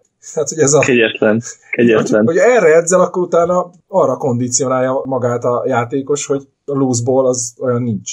Ja, szóval Chris Andersen szezon közben igazolták le, ezt már így említettük félig, hogy öt szezon közben a Denver Nuggets kivágta a csapatából, és a Miami Heat pedig le tudta igazolni a 30 négy éves csere centert, de ő pont az a játékos volt, akire szükségük volt. Egy Elite Rim Protector, 6-10 magas, tehát olyan 2 méter 10 körüli atletikus, még 34 évesen is atletikus, és nagyon jól blokkoló, jól pattanózó, és amit egyébként rádobott, az nagyjából be is dobó játékos. Egy igazi role player, és egy nagyon jó csapatjátékos. Van róla valami sztori? Mert őről szerintem egy adást meg lehetne tölteni egyébként. Hát van, egy kicsit hosszabb, de teljes mindfuck. Tehát... Na, az jó, szeretem, nyomjuk. Jó, próbáljatok meg követni, meg te is. A lényeg annyi, van egy dél-kaliforniai modell, a neve Paris Dunn. Már googlizom. Igen, mondjad közben. Művész neve Paris Dylan. Aki amúgy egy valóban helyes, jó nő, nem ez a modern dagadsegű szar. Hát akit, meg, akit, akit, akit Zion felcsinált, tehát nem egy... Akit Zion, igen, tehát az, az, amúgy este nem tudtam tőle aludni konkrétan. Nézzétek meg Zion, kinek csinált gyereket, nagyon durva. Na mindegy, szóval ez a Paris Dylan, aki amúgy Paris Dylan. Van amúgy 500 ezer Insta, meg TikTok követője, amúgy jelenleg 29 éves. Igen. Igen. Kicsit, kicsit sokat beszélünk, És- indokolatlanul, de nem baj. Szeretem, hogyha jó nőkről beszélünk. Annyi a lényeg, hogy 17 éves korában elkezdett flörtölni profi atlétákkal, mert ugye ez kötelező. Normál, ez normális. Persze, persze, minden modellnek így van. Ez 2011-ben volt, akkor Anderson 33 éves volt, és a Denvernél játszott, és ekkor ráírt egy bizonyos Chris Anderson erre a Danra, hogy hey, I see you are a fan. Dan egy kicsit szkeptikus volt, de, Igen? de izgatott lett, úgyhogy visszaít neki, hogy hey, what's up? Mire az Anderson azt írta neki, hogy pizzát teszik, majd a csaj, és így fogalmaz, innen elindultak a dolgok. Mert ne, nem tudom miért, tehát megírt, hogy pizzát teszik, és nagyon beindította. És beszéltek Facebookon, e-mailen, SMS-ben, elkezdtek szelfiket küldeni egymásnak. A csaj örült, mert Anderson től is kapott olyan fotókat, amin tényleg ő szerepelt, nem ilyen googlis képek, rajta volt a kutyájával, meg otthon, stb. Majd egyik nap erre a csajra rájött egy másik csávó, akit úgy hívtak, hogy Tom Taylor, mondván ő egy gamer, aki Anderson legjobb barátja. Andersonnel továbbra is ugye beszélgettek, elkezdtek pucérképeket is küldeni egymásnak. Normális. Ennyi. A lány azt nyilatkozta, megbíztam benne. egyszer, csak, egyszer csak Tom Taylor ráírt, hogy foglalkoznia kéne Andersonnel, mert hogy tudja, hogy bírja chris és Chris is bírja őt, és hogy ő összehozná őket. Dan nyilván elfogadta a felhívást, Denverbe utazott, amihez kifizette a repjegyet Anderson. Dan leszállt a reptéren, ahol valójában Anderson várta őt. Elmondása szerint voltak furcsaságok, mert például mikor hazértek, Anderson bekapcsolta az Xboxot, majd azt mondta, hogy nézd, a nővéred online van, mire a csaj azt mondta, hogy nincs Xboxom, és a nővérem nem játszik. Majd Anderson azt mondta, hogy azt mondta, hogy hozol egy csomó Victoria's Secret cuccot, amit hordani fogsz előttem, meg hogy mikor utazol Afrikába. És a csaj nem tudta, hogy miről van szó, majd a csaj felhozta ezt a Tom Taylort, amiről meg Chris Anderson nem tudta, hogy miről van szó. Minden esetre együtt töltötték a hétvégét. Hát ha már így alakult, na. Minden esetre együtt hétvégét. A csaj elmondása szerint többről szólt, mint csak szex, mert csináltak más dolgokat is. Például Például Xboxoztak, hogy pizzát néztek. ettek, gondolom. Igen. De ő is érezte a bizalmat, mert Chris, mikor elment egy edzésre, ott maradt a kutyával. De állj, állj, állj meg egy pillanatra. Állj meg egy pillanatra. Tehát, full ismeretlenül Messengeren összeszedsz egy 16 éves csajt, aki eljön, de Hát ahelyett, 17. hogy De te úgy tudod, hogy megdugnád, 21. Jó, oké, akkor hogy 21 éves. De ahelyett eljön, ahelyett egy lendületből megdugnád, elkezdesz Xboxozni, és örülsz, hogy a csaj nővére online van, aki egyébként nem is létezik, de ezt hagyjuk. Majd dugtok egy kicsit, majd rábízod a kutyádat, te meg elmész nem tudom hova. Tehát, hogy ez így, Igen. ez történt akkor. Igen. Nagyon jó. Oké, Igen. Folytasd, folytasd kérlek, mert érdekel. Majd a csaj hazament. Tom Taylor egyfolytában irogatott neki, és Birdman is. Akarták, hogy elmenjen újra, de most Indiánába. Azért Indiánába, figyelj, azért Indiánába, mert ott van egy gamer, akivel el kéne hitetni a csajnak, hogy leckéket akar venni tőle. De igazából el kell lopni a bejelentkezési felhasználó nevét és jelszavát. Ez az Andersen mondta, vagy Tom Taylor, vagy ki ez a Tom Taylor?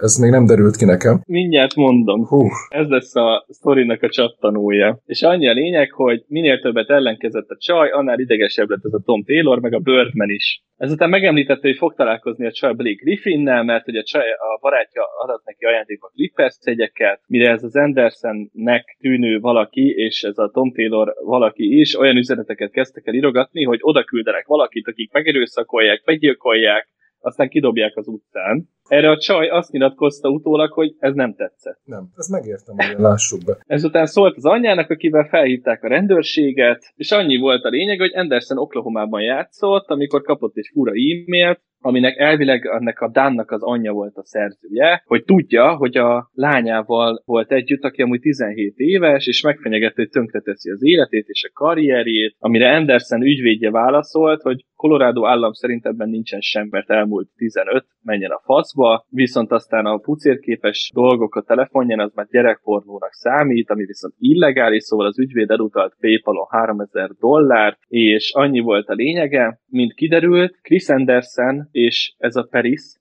sosem beszéltek online, mert az egészet egy Shelly Chartier nevű nő csinálta, aki úgynevezett ilyen catfishing, azaz ilyen személyiség tolvajlásban volt benne. Létrehozott egy profilt Chris Anderson nevében, létrehozott egy profilt ennek a modellnek a nevében, és igazából ő beszélt mind a kettejükkel, és ezek ketten úgy találkoztak élőben, hogy előtte még soha nem beszéltek igazából egymással, csak ezzel a Shelly Chartier nevű nővel, akinek, mint kiderültem, hogy 11 áldozata volt, több a nőnek? Azért, mert ki akarta csalni pont így, hogy tehát nyilvánosságra akarta hozni, hogy Anderson egy 17 éves kefél, utaljon neki pénzt, és ezt csinálta mindenkivel, hogy tönkre akarja tenni ugye a profilját. De ezek ketten a... úgy találkoztak, hogy sose beszéltek akkor egymással, ezek szerint. Így van. És így van, és ezért nem értették, meg. hogy miről beszéltek. Mert így tök van. más sztorikról beszéltek. Nagyon jó. Igen. Édes úgyhogy, uh, igen, úgyhogy ezt a nőt ezt 13 januárjában letartóztatták, azóta az internetet csak úgy használhatja, hogyha egy hatóság által kijelölt személy képviselete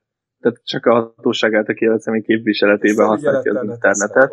Igen. Kicsit eltértünk a Decision Heat-től, de ez a Chris Anderson profiljában tökre. Nem, ez csak azért fontos, hogy Chris Anderson részben ugye ezért jött el a Denvertől. Mert hogy minden, kiutálták. Tehát, hogy amíg ezt nem tisztázták, addig csak azok a plegykák repültek ki, hogy ő gyerekeket molesztál, meg gyerekpornót terjeszt, meg mit tudom én, és teljesen kiutálták ebből a Denveri közegből, ő is meggyűlölte az egészet, és így került el onnan. És amíg nem tisztázták, addig fél évig senki nem igazolta le, és utána igazolt így van. Mi hit januárjában, 2013 januárjában. Így van. Azon a kulcs rotáció tag lett a csapatba, és itt jött a 27 győzelmes széria, február 1 és március 27 között nem kapott ki a Miami Heat. És a végén már mindenki ők őket akarta megverni ebbe a szériába, és egyre nehezebb volt nyerni, mert ugye mindenki csak a szériáról beszélt, és hogy az Ultimate Record az a 72-ben vagy 73-ban a Lakers 33 győzelmes szériája, és már mindenki arról beszélt, hogy meg lehet-e a Lakersnek a 33-as szériája.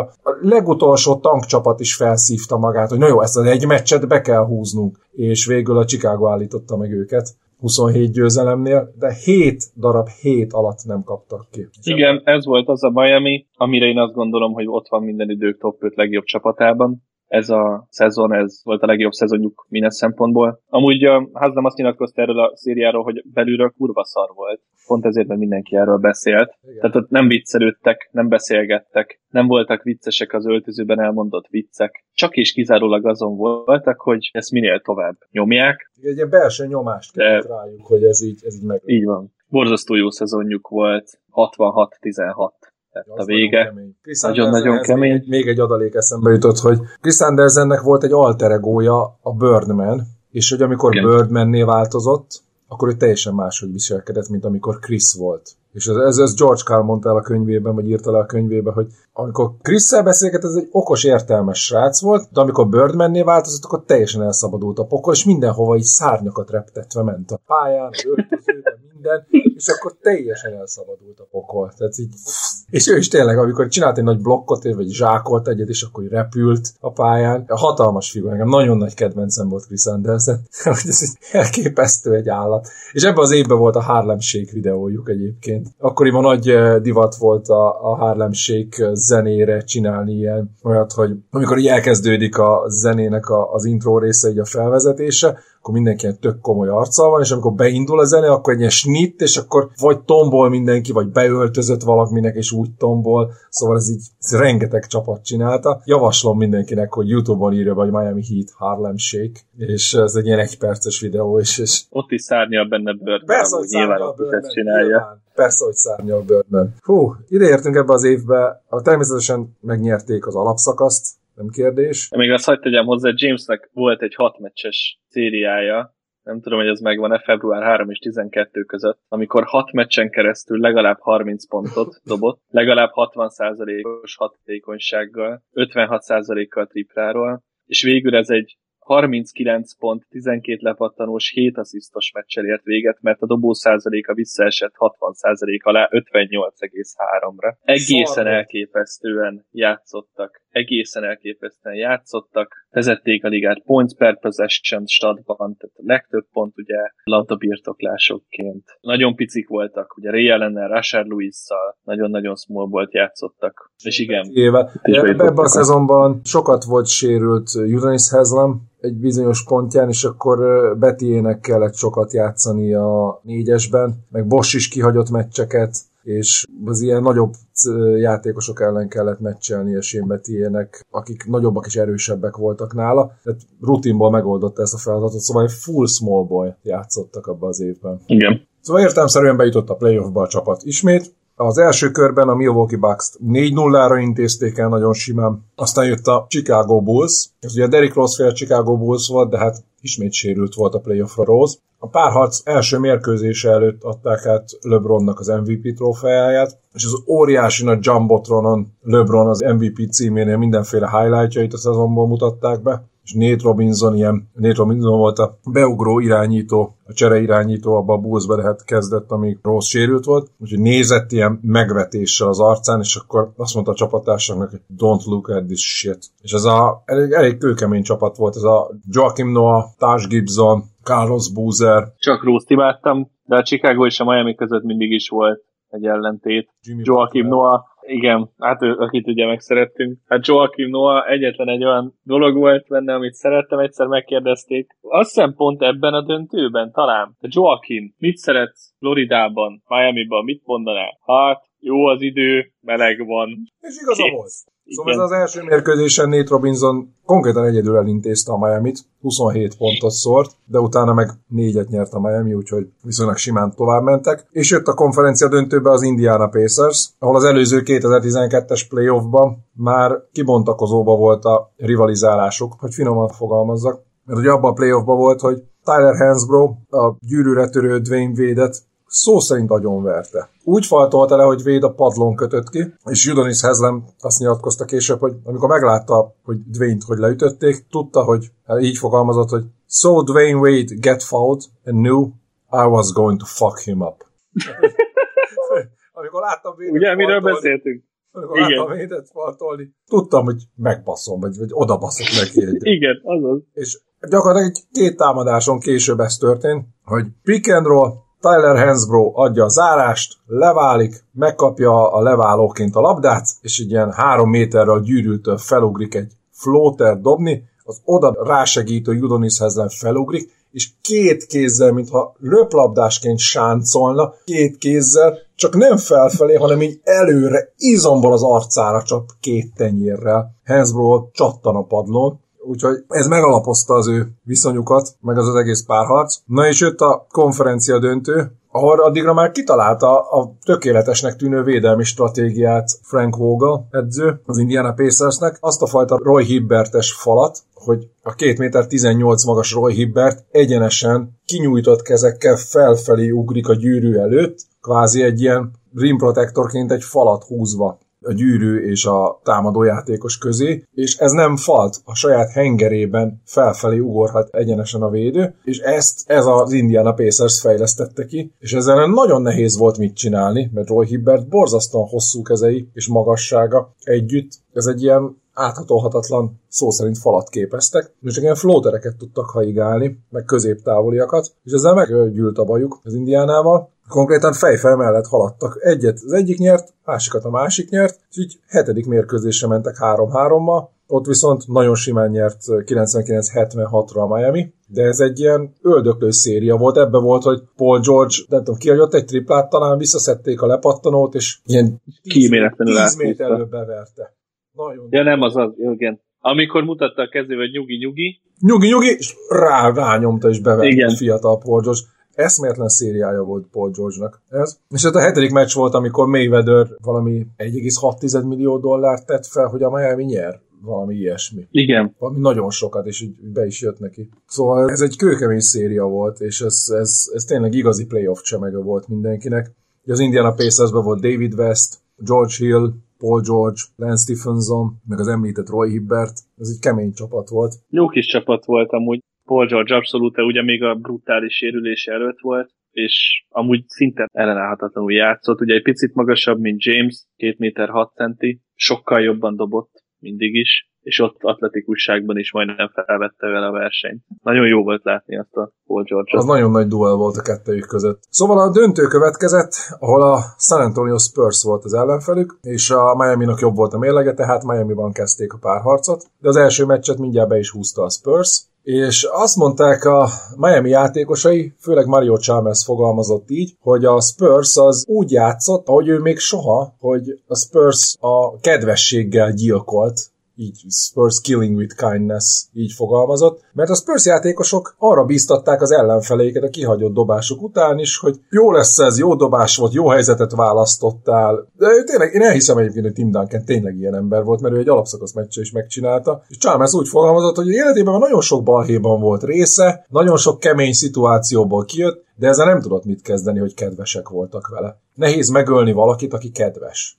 Ezt mondtam Chalmers, és ez egy kicsit kizökkentette őket. A második mérkőzést megnyerte a Miami, így visszajöttek a párharcba, a harmadik mérkőzésen átmentek San Antonióba, és ott teljesen megsemmisítette a Miami-t a Spurs. 113-77-re nyert a Spurs hazai pályán. Ez valaha volt legnagyobb különbség volt a döntőben a két csapat között. És az volt a baj, vagy az volt egy új felfogása Popovicsnak, nem a másodéves fiatal Leonard fogta végig LeBront, hanem elsősorban Boris Diaw, aki elég nagy és erős volt ahhoz, hogy megtartsa LeBron, tehát nem tudta betolni, és Popovics taktikája az volt, hogy közel védekezzen hozzá ahhoz, hogy ne tudjon James felgyorsulni, de elég távol ahhoz, hogy legyen helye LeBronnak eldobni, viszont tudja zavarni, és én folyamatosan zavart contestit középtávolikat haigáltatott LeBronnal, ami nem, nem a leghatékonyabb dobás, ha csak nem te vagy, nem tudom, Kevin Durant a ihletettebb napjain, és LeBronnak nem volt egy igazán jó szériája. Így is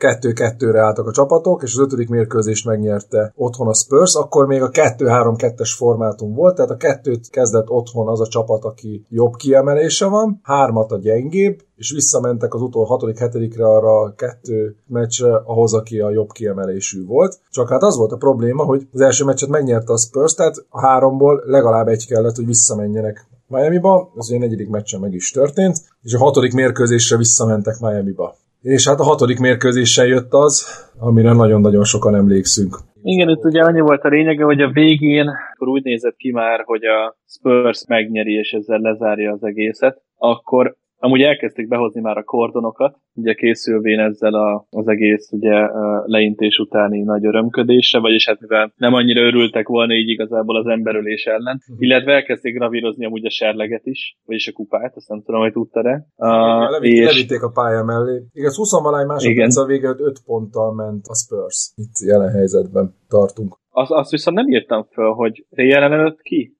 Hozta közelebb őket. LeBron. Az volt, hogy LeBron rádobott egy triplát, Mike Miller megpasszolta LeBront 45-ön, kihagyta a triplát, de Mike Miller ment a támadó pattanóra, és LeBronnak nagyon rövid lett a dobása, és a gyűrű elejét érte el, és a büntető környékére visszapattant, ott Mike Miller leszette, visszapasszolta LeBronnak, és ő meg beverte a tempót. És utána... aztán a következőnél is ő dobta rá. Igen, és, és utána meg, tehát kettővel ment itt a Spurs, Ginobili-t faltolták le, és Ginobili kettőből egyet dobott csak be, és így három pont lett a négy helyett. És ekkor volt az, hogy...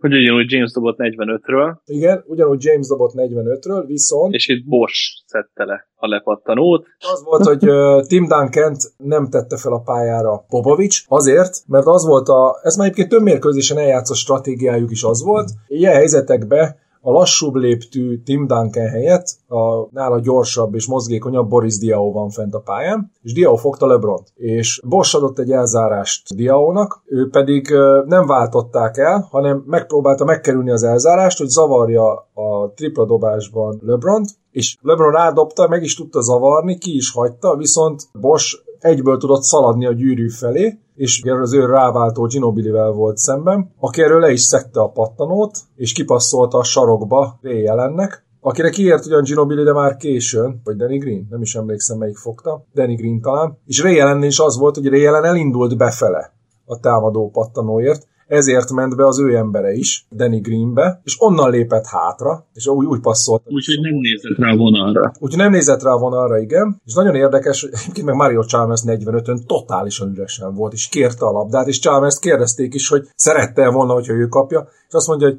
ezen a ponton Rének passzolsz, az jó. De ha nekem passzolod, az is nagyon jó. Mindkettő kiváló döntés lett volna. Szóval Ray megkapta és bedobta ezt a történelmi triplát, talán a NBA történetileg legfontosabb három pontosa, vagy az egyik mindenképpen, és ezzel kiegyenlítették a mérkőzést. Na de, az volt, hogy volt hátra 5, néhány tized másodperc, és ugye egy rendezetlen védelem ellen volt az egész, kaotikus körülmények voltak a pályán, de viszont a játékvezetők megállították az órát, és megállították a mérkőzést, hogy vissza tudják nézni, hogy tripla volt-e, vagy hogy Ray Allen kilépette az oldalvonalon kívül. És emiatt a Spurs nem tudott rendezetlen védelem ellen azonnal alapvonalról bedobni a labdát, és végig száguldani a pályán, és esetleg dobni egy könnyű, vagy legalábbis egy könnyebb kosarat. Videóztak, videóztak, megerősítették, hogy igen, ez simán tripla volt, egál, viszont a Spursnek nem volt időkérése, és alapvonalról jött a Spurs.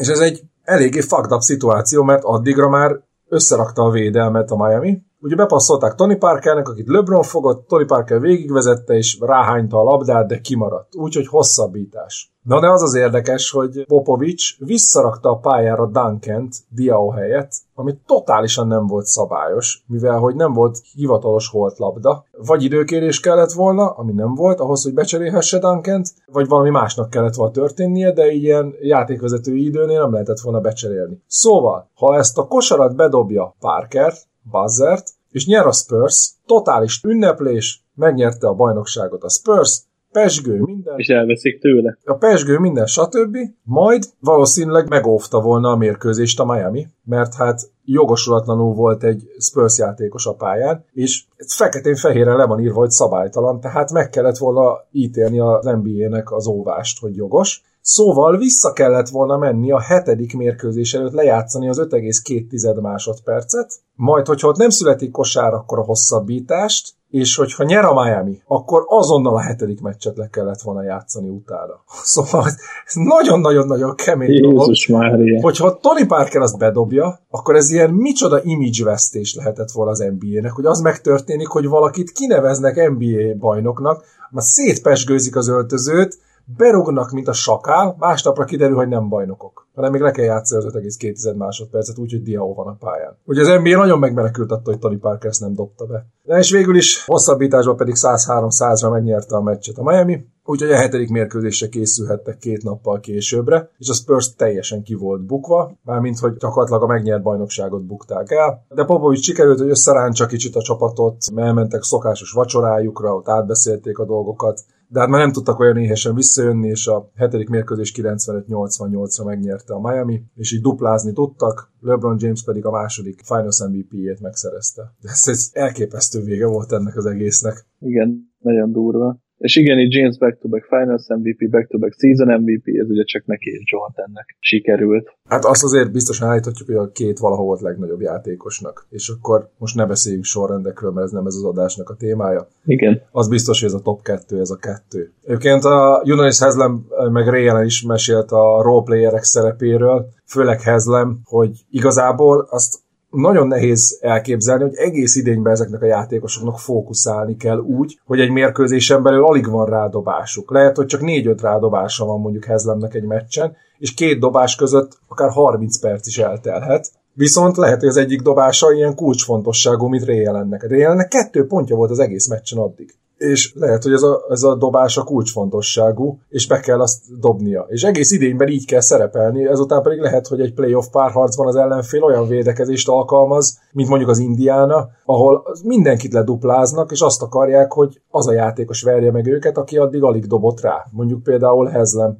az egyik indián elleni szériában ilyen 10-15-ös rádobott átlaga volt, mert folyamatosan üresen hagyták, ő meg pötyögtette a középtávolikat, és egyébként jól is játszott. És hogy Hezlem konkrétan erre készült egész idényben, és minden évében, hogy lehet, hogy a szezonban lesz egy olyan széria, amikor neki kell majd így játszania. És hát látjuk, látjuk az utolsó pár évében is erre készült, csak akkor már nem játszott jó formán semmit. És egyébként a hetedik meccsről még el is felejtettkeztünk azt, hogy Shane egyébként a döntőre teljesen elfogyott abba, hogy az egész szezonban grindolnia kellett, és a nagy centereket, meg a nagy power forwardokat fognia, és fizikailag teljesen leamortizálódott, ki is került a rotációból, volt olyan mérkőzés, hogy nem is játszott, vagy ilyen három perceket, és borzasztóan ment a hetedik meccsen a miami a dobás. LeBron még csak-csak ő 37 pontot összekapar, de Chris Bosh nulla pontot dobott 27 perc alatt, majdnem 28 perc alatt. Mike Miller nulla pontot dobott, Ray Allen nulla pontot dobott, Védnek 23, Chalmersnek 14, és bejött a padról az a Shane a vasdap elfáradt Shane és 8-ból 6 triplát bedobott volt egy olyan rész, hogy 5-ből 5 Nagyon kemény. És ezzel nyerte meg. Egy, Nagyon kemény. Ez, ezek azok a roleplayerek, amikor az egész szezonban pályára se kerülsz szinte, vagy legalábbis playoff párharcokba, de azon a meccsen ott be kell verni mindent. És ez is azóta is megmaradt a Miami Heat Culture részeként, hogy ilyen szemetekből csinálunk. Az már előtte is volt, tehát a játékosokat. Riley 96 hétben is emlékszem, hogy ilyen Eric Murdoch meg Isaac Austin biztos emlékeztek rá, Persze, pont ezt akartam mondani. Akkor születtél, de már emlékszel Isaac Austinra. De hogy ezek a játékosokat, így, tehát Erik Murdochot azt hiszem Olaszországból igazolta. És egy korrekt csereirányítója lett Tim Hardaway-nek. Szóval ez ne, nem volt újdonság Pat Riley-nál. Meg korábban a New York éveiben is, hogy ilyen Anthony Masoneket, meg John Starksokat kukázott. Mind a kettőből all csinált. Szóval újból bajnok lett a Miami, és 2013-14-es szezon érkezett, ez az utolsó év ebben a négy éves periódusban, és itt már probléma volt, hogy nagyon öregedtek a játékosok, Rayen 38, Shane Betty 35, Chris Anderson 35, Rashad Lewis-t igazolták, aki 34 éves volt, de nem nagyon vált be, visszaigazolták Michael Beasley-t, hát Michael Beasley az Michael Beasley maradt, próbálkoztak még. Meg hát nagyon fáradtak is voltak. Igen, tehát azért... Nagyon-nagyon elfáradtak. Igen, igen, hogy ez a, ez, a, ez a négy év, ez minden évben durván száz meccset játszik az, aki döntőig jut, és folyamatosan megállás nélkül ezt nyomni, ez mentálisan is és fizikailag is fárasztó. 54-28-al végeztek ebben a szezonban, viszont volt egy olyan időszak március 4 és 14 között, amikor 6 meccsből 5-öt vesztettek el. Ezután Pat Riley lement az edzésre, és mint a középiskolában mindegyik játékost a fal mellé állította, vele szembe, és kollektíve leüvöltötte az egész csapat fejét, hogy ilyet nem lehet csinálni.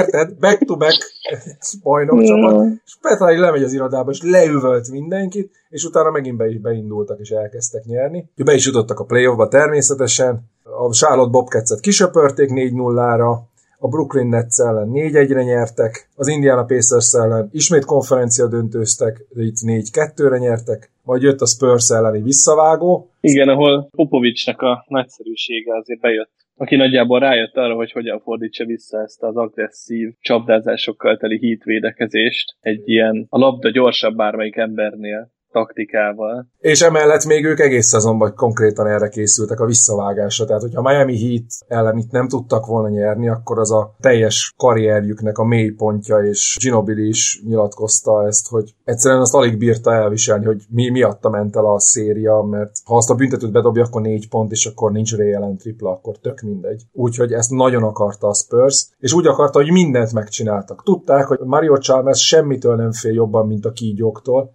ezért az első mérkőzésen a San Antonio-ban Miami Heat öltözőjében egy kígyó volt. És egyébként meg nem működött a légkondi az egész csarnokban. Az American Airlines Centerben a Miami Heat arénájában ott patika légkondi, tökéletes optimális hőmérséklet van. Itt állítólag nem működött az elektronikája a légkondinak, de hát aki Texasban nőtt fel, annak ez nem baj. Olyan kb. 32-33 Celsius fok volt a csarnokban, és konkrétan nem kaptak levegőt a játékosok a Miami Heatnél. Próbáltak fél időben bemenni az öltözőbe, pihenni, de ott még melegebb volt az öltözőbe, úgyhogy inkább kijöttek, és kint a csarnokban valahol ott a kispad környékén próbáltak levegőhöz jutni, úgyhogy 110-95-re nyert is az első mérkőzésen a Spurs, a második mérkőzésen a Miami kiegyenlített, 98-96-ra, de érezték, hogy itt valami nagyon nagy baj van, mert, mert nem, nem találják a fogást a San Antonio-n, hogy a korábbi években az OKC ellen tudták, hogy mit rontottak el,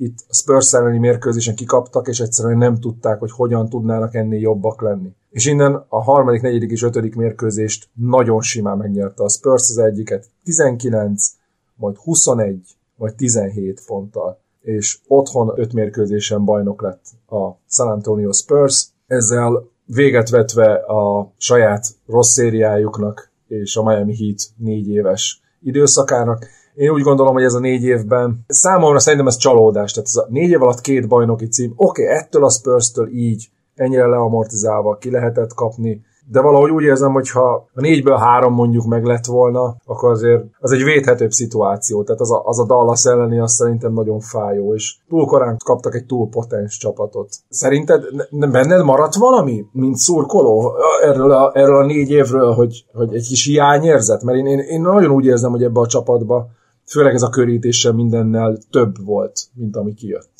Mert nem az az érdekes, hogy mint szurkoló nem. És ez azért volt, mert a Miami ebben az időszakban nem az, hogy jól játszott, hanem kurva jó volt nézni a kosárlabdájukat elképesztően megelőzték az egész kort, amiben benne voltak. Minden csapatnál gyorsabban játszottak, minden csapatnál több triplát vállaltak az utolsó két évben. Elképesztően sok eliupot adtak egymásnak, látszódott köztük az összhang, a kémia, és amúgy ezért nem. Én abban biztos vagyok, hogyha együtt maradnak még két-három évig, akkor egy 2010-es évek Golden State Warriors szintű csapatról beszélgetünk. Pat Riley szerintem akkor még megoldotta volna igazolásokkal és egyebekkel, hogy ebben a Wade James duóban benne legyen még mindenféleképpen még két bajnoki gyűrű. Hát vagy itt még mondhatnánk Bost is, mert itt még bőven benne volt. Hát még a következő évben játszott. Bár már igen, aztán viszont már ugye egészségügyi problémái lettek azért 2016-ig folyamatosan, de biztos vagyok benne, hogy, hogy megoldották volna, és ez a négy év ez többnek tűnt amúgy, mint négy év. Ugye ők, ez egy, ők voltak addig az egyetlen csapat, akik négy éven keresztül folyamatosan finals jutottak. Szerintem a, a gyűrűn kívül ki lett maxolva ez az egész,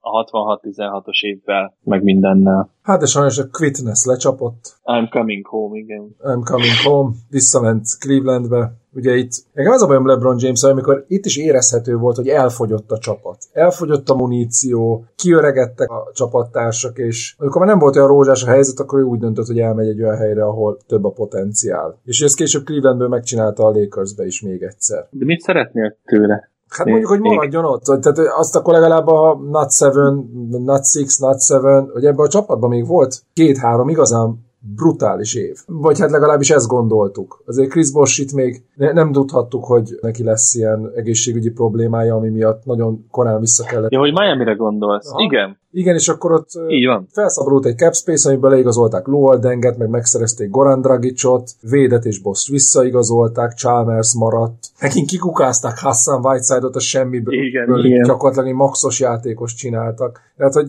aki utána rögtön el is ment, tehát az, ahogy megkapta a fizetését. Igen, teljesen leépült. De ez, ez nagyon-nagyon jellemző volt később a miami -ra. Szóval a következő évben nem jutottak playoffba, 37-45-tel végeztek, összezuhantak, mint általában a LeBron csapatok LeBron távozása után, pedig ebbe a csapatban sokkal több volt, csak hát Chris Bosh csak 44 meccsen tudott játszani, Véd is csak 62-n. Én azért hiszem azt, hogy ha Chris Bosh egy 70 meccsen játszik, akkor ez egy playoff csapat.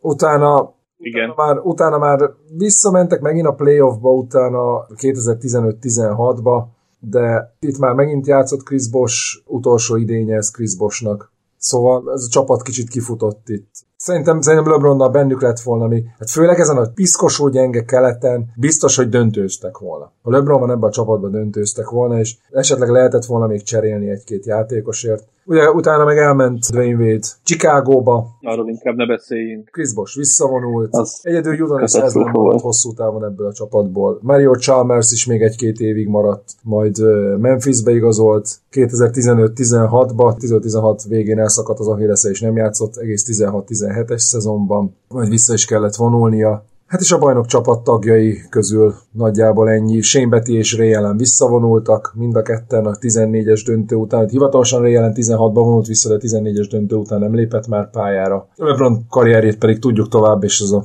jelenleg a felvétel napján 2023 végén is tart a Los Angelesben, Lakersben. És én mindig javul a játéka rengeteg szempontból. Hát azért javul a játéka, mhm, igen, meg, meg közben azért, azért már azért érződik rajta a lassulás. Teljesen más. Éves, teljesen, teljesen más. más. a játéka. Az nekem tetszik LeBronba, hogy például most egy nagyon-nagyon-nagyon rövid mondat a Lakers és LeBronról, hogy tényleg elkezdett posztapolni, és, és a kurva nagy fizikai elejét kihasználni. És LeBron James játékán az látszik évről évre, hogy tényleg alakul a játéka abba az irányba, amerre az NBA megy egy, kettő abba az irányba, amerre a test kötelezi, hogy menjen, és nem próbál, és nem ragad benne abba a régi LeBronba, ami volt, hanem abba az új modern LeBronba alakul át, aki még tud hatékony lenni. Ezt is tökéletesen csinálja, mint minden más karrierje során. Ezt is nagyon szükséggel a millió dolláros egészségügyi stábjával átbeszélik, követik ezeket a dolgokat. Egészen, tényleg hatalmas élmény. Nézzetek vissza a Miami Heat meccset, mondom, egy tíz évvel ezelőttről, ami ugye LeBron karrierjének a felénél van. Teljesen más képet mutatott a játéka, és mai szemmel gyakran már csak ebbe a Jamesbe gondolunk bele, amit az utóbbi 6-7 évben láttunk, de hogy ahhoz képest is félelmetesen atletikus volt, leírhatatlanul, tehát teljesen normális volt, hogy minden második támadásnál a gyűrű fölött volt a feje valamiért, egészen félelmetesen játszott. Hát ez az éra négy év alatt véget ért, NAT van megvolt, de a NAT 2 már nem. Én úgy éreztem, hogy ez indokolatlan nagy képűség volt akkor, és az emiatt én nagyon szurkoltam ellenük, és valamennyire kielégítő volt ez az időszak, de sokkal jobban örültem volna, hogyha mondjuk egy bajnoki címmel sikerül megállniuk. De ezzel együtt valahol én nagyon szeretem Ray és Chris Anderson, tehát ez, ez mint LeBron James ellen szurkolónak vigazdi volt a 13-as döntőben is, és az a dobás az, az szépen rátette a koronát Ray karrierje végére. Egyébként ez a csapat bőven megérdemelte, tehát volt olyan jó csapat, hogy ez, ez duplázzon, ez kétségtelen, főleg mikor megjöttek már a második idénytől a kiegészítő játékosok is. Mm, ez egy szép éra volt, volt értelme szurkolni nekik is és ellenük is, és tényleg olyan látványos játékokat hoztak be, mint amikor Wade felnyomja Jamesnek és széttárja a karját, és James meg a háttérbe. Amúgy ez nem eliuk volt, nem tudom, hogy tudod-e. Hanem? Az egy uh, hátrafele adott, tehát no look pattintott passz volt Jamesnek. Oh, Ez egy gyakori hiedelem, igen. Akkor keverem azzal, amikor a karácsonyi meccsen palánkra felnyomta Aliupra uh, Jamesnek. Így van, az Aliup volt valóban. Szóval ilyen látványos játékokat is bemutattak. Engem nem szórakoztatott, de megértem azt, akit igen. Azt is megértem, hogyha valaki tudott szurkolni és imád azt a szériát, és nagyon remélem, hogy titeket is, és minden hallgatót is szórakoztatott ez az adás. Én, én élveztem, és jó volt erről beszélgetni még hogyha LeBron James megkoronázásáról is kell beszélnünk valamilyen szinten, de ezzel együtt, ezzel együtt ez, ez, ez, ez egy jó kis időszak volt. És hát köszönöm, hogy itt voltál ma, és ezt át tudtuk beszélni, mert, ez egy jó volt. Én köszönöm. Írtokatok keveset szittam James-t, egy kicsit, kicsit hiányérzetem van, de próbálok objektív lenni azért és igazából... Adj... Igen, hogy meg is lepődtem. De adjuk meg neki, ami jár. A Decision undorító volt, és ez egy zsoldos hadsereg volt akkor is, én azt mondom. Az az igazság, hogy be kell látnod, hogy ez egy szerethető csapat volt, ahogy játszottak. Meg volt bennük Imádom, már az a el, előkerül az, az a dolog, ami ma is. Érzés, nem, nem, nem volt szerethető Igen. csapat. Ez, De ez az ez volt. nem volt szerethető De. csapat. Ez... Hajtottak, nem buziztak, ez egy szerethető csapat volt. Amúgy ez igaz, hogy hajtottak, küzdöttek, kemények voltak. Igazából, ha... Védekezésben ha sosem lustálkodtak. Ha ez nem ezzel a körítéssel, a decision indul, és ne adj Isten nem LeBron James a csapat vezére, hanem egy bármely más hasonló. Igen, teljesen más a csapat. Mondjuk egy és Kobe... a sportág is. Igen, akkor mondjuk egy Kobe Bryant kerül oda LeBron helyett, akkor még lehet, hogy tudtam is volna szurkolni neki. De ez így kerek volt, és ez egy sportág történelmi és NBA történelmi időszak volt, és összességében örülök, hogy megvolt, és végül is azért megvolt az a két bukással, főleg a Dallas elleni nagyon nagy égéssel az a, a, a hétereknek is az öröme.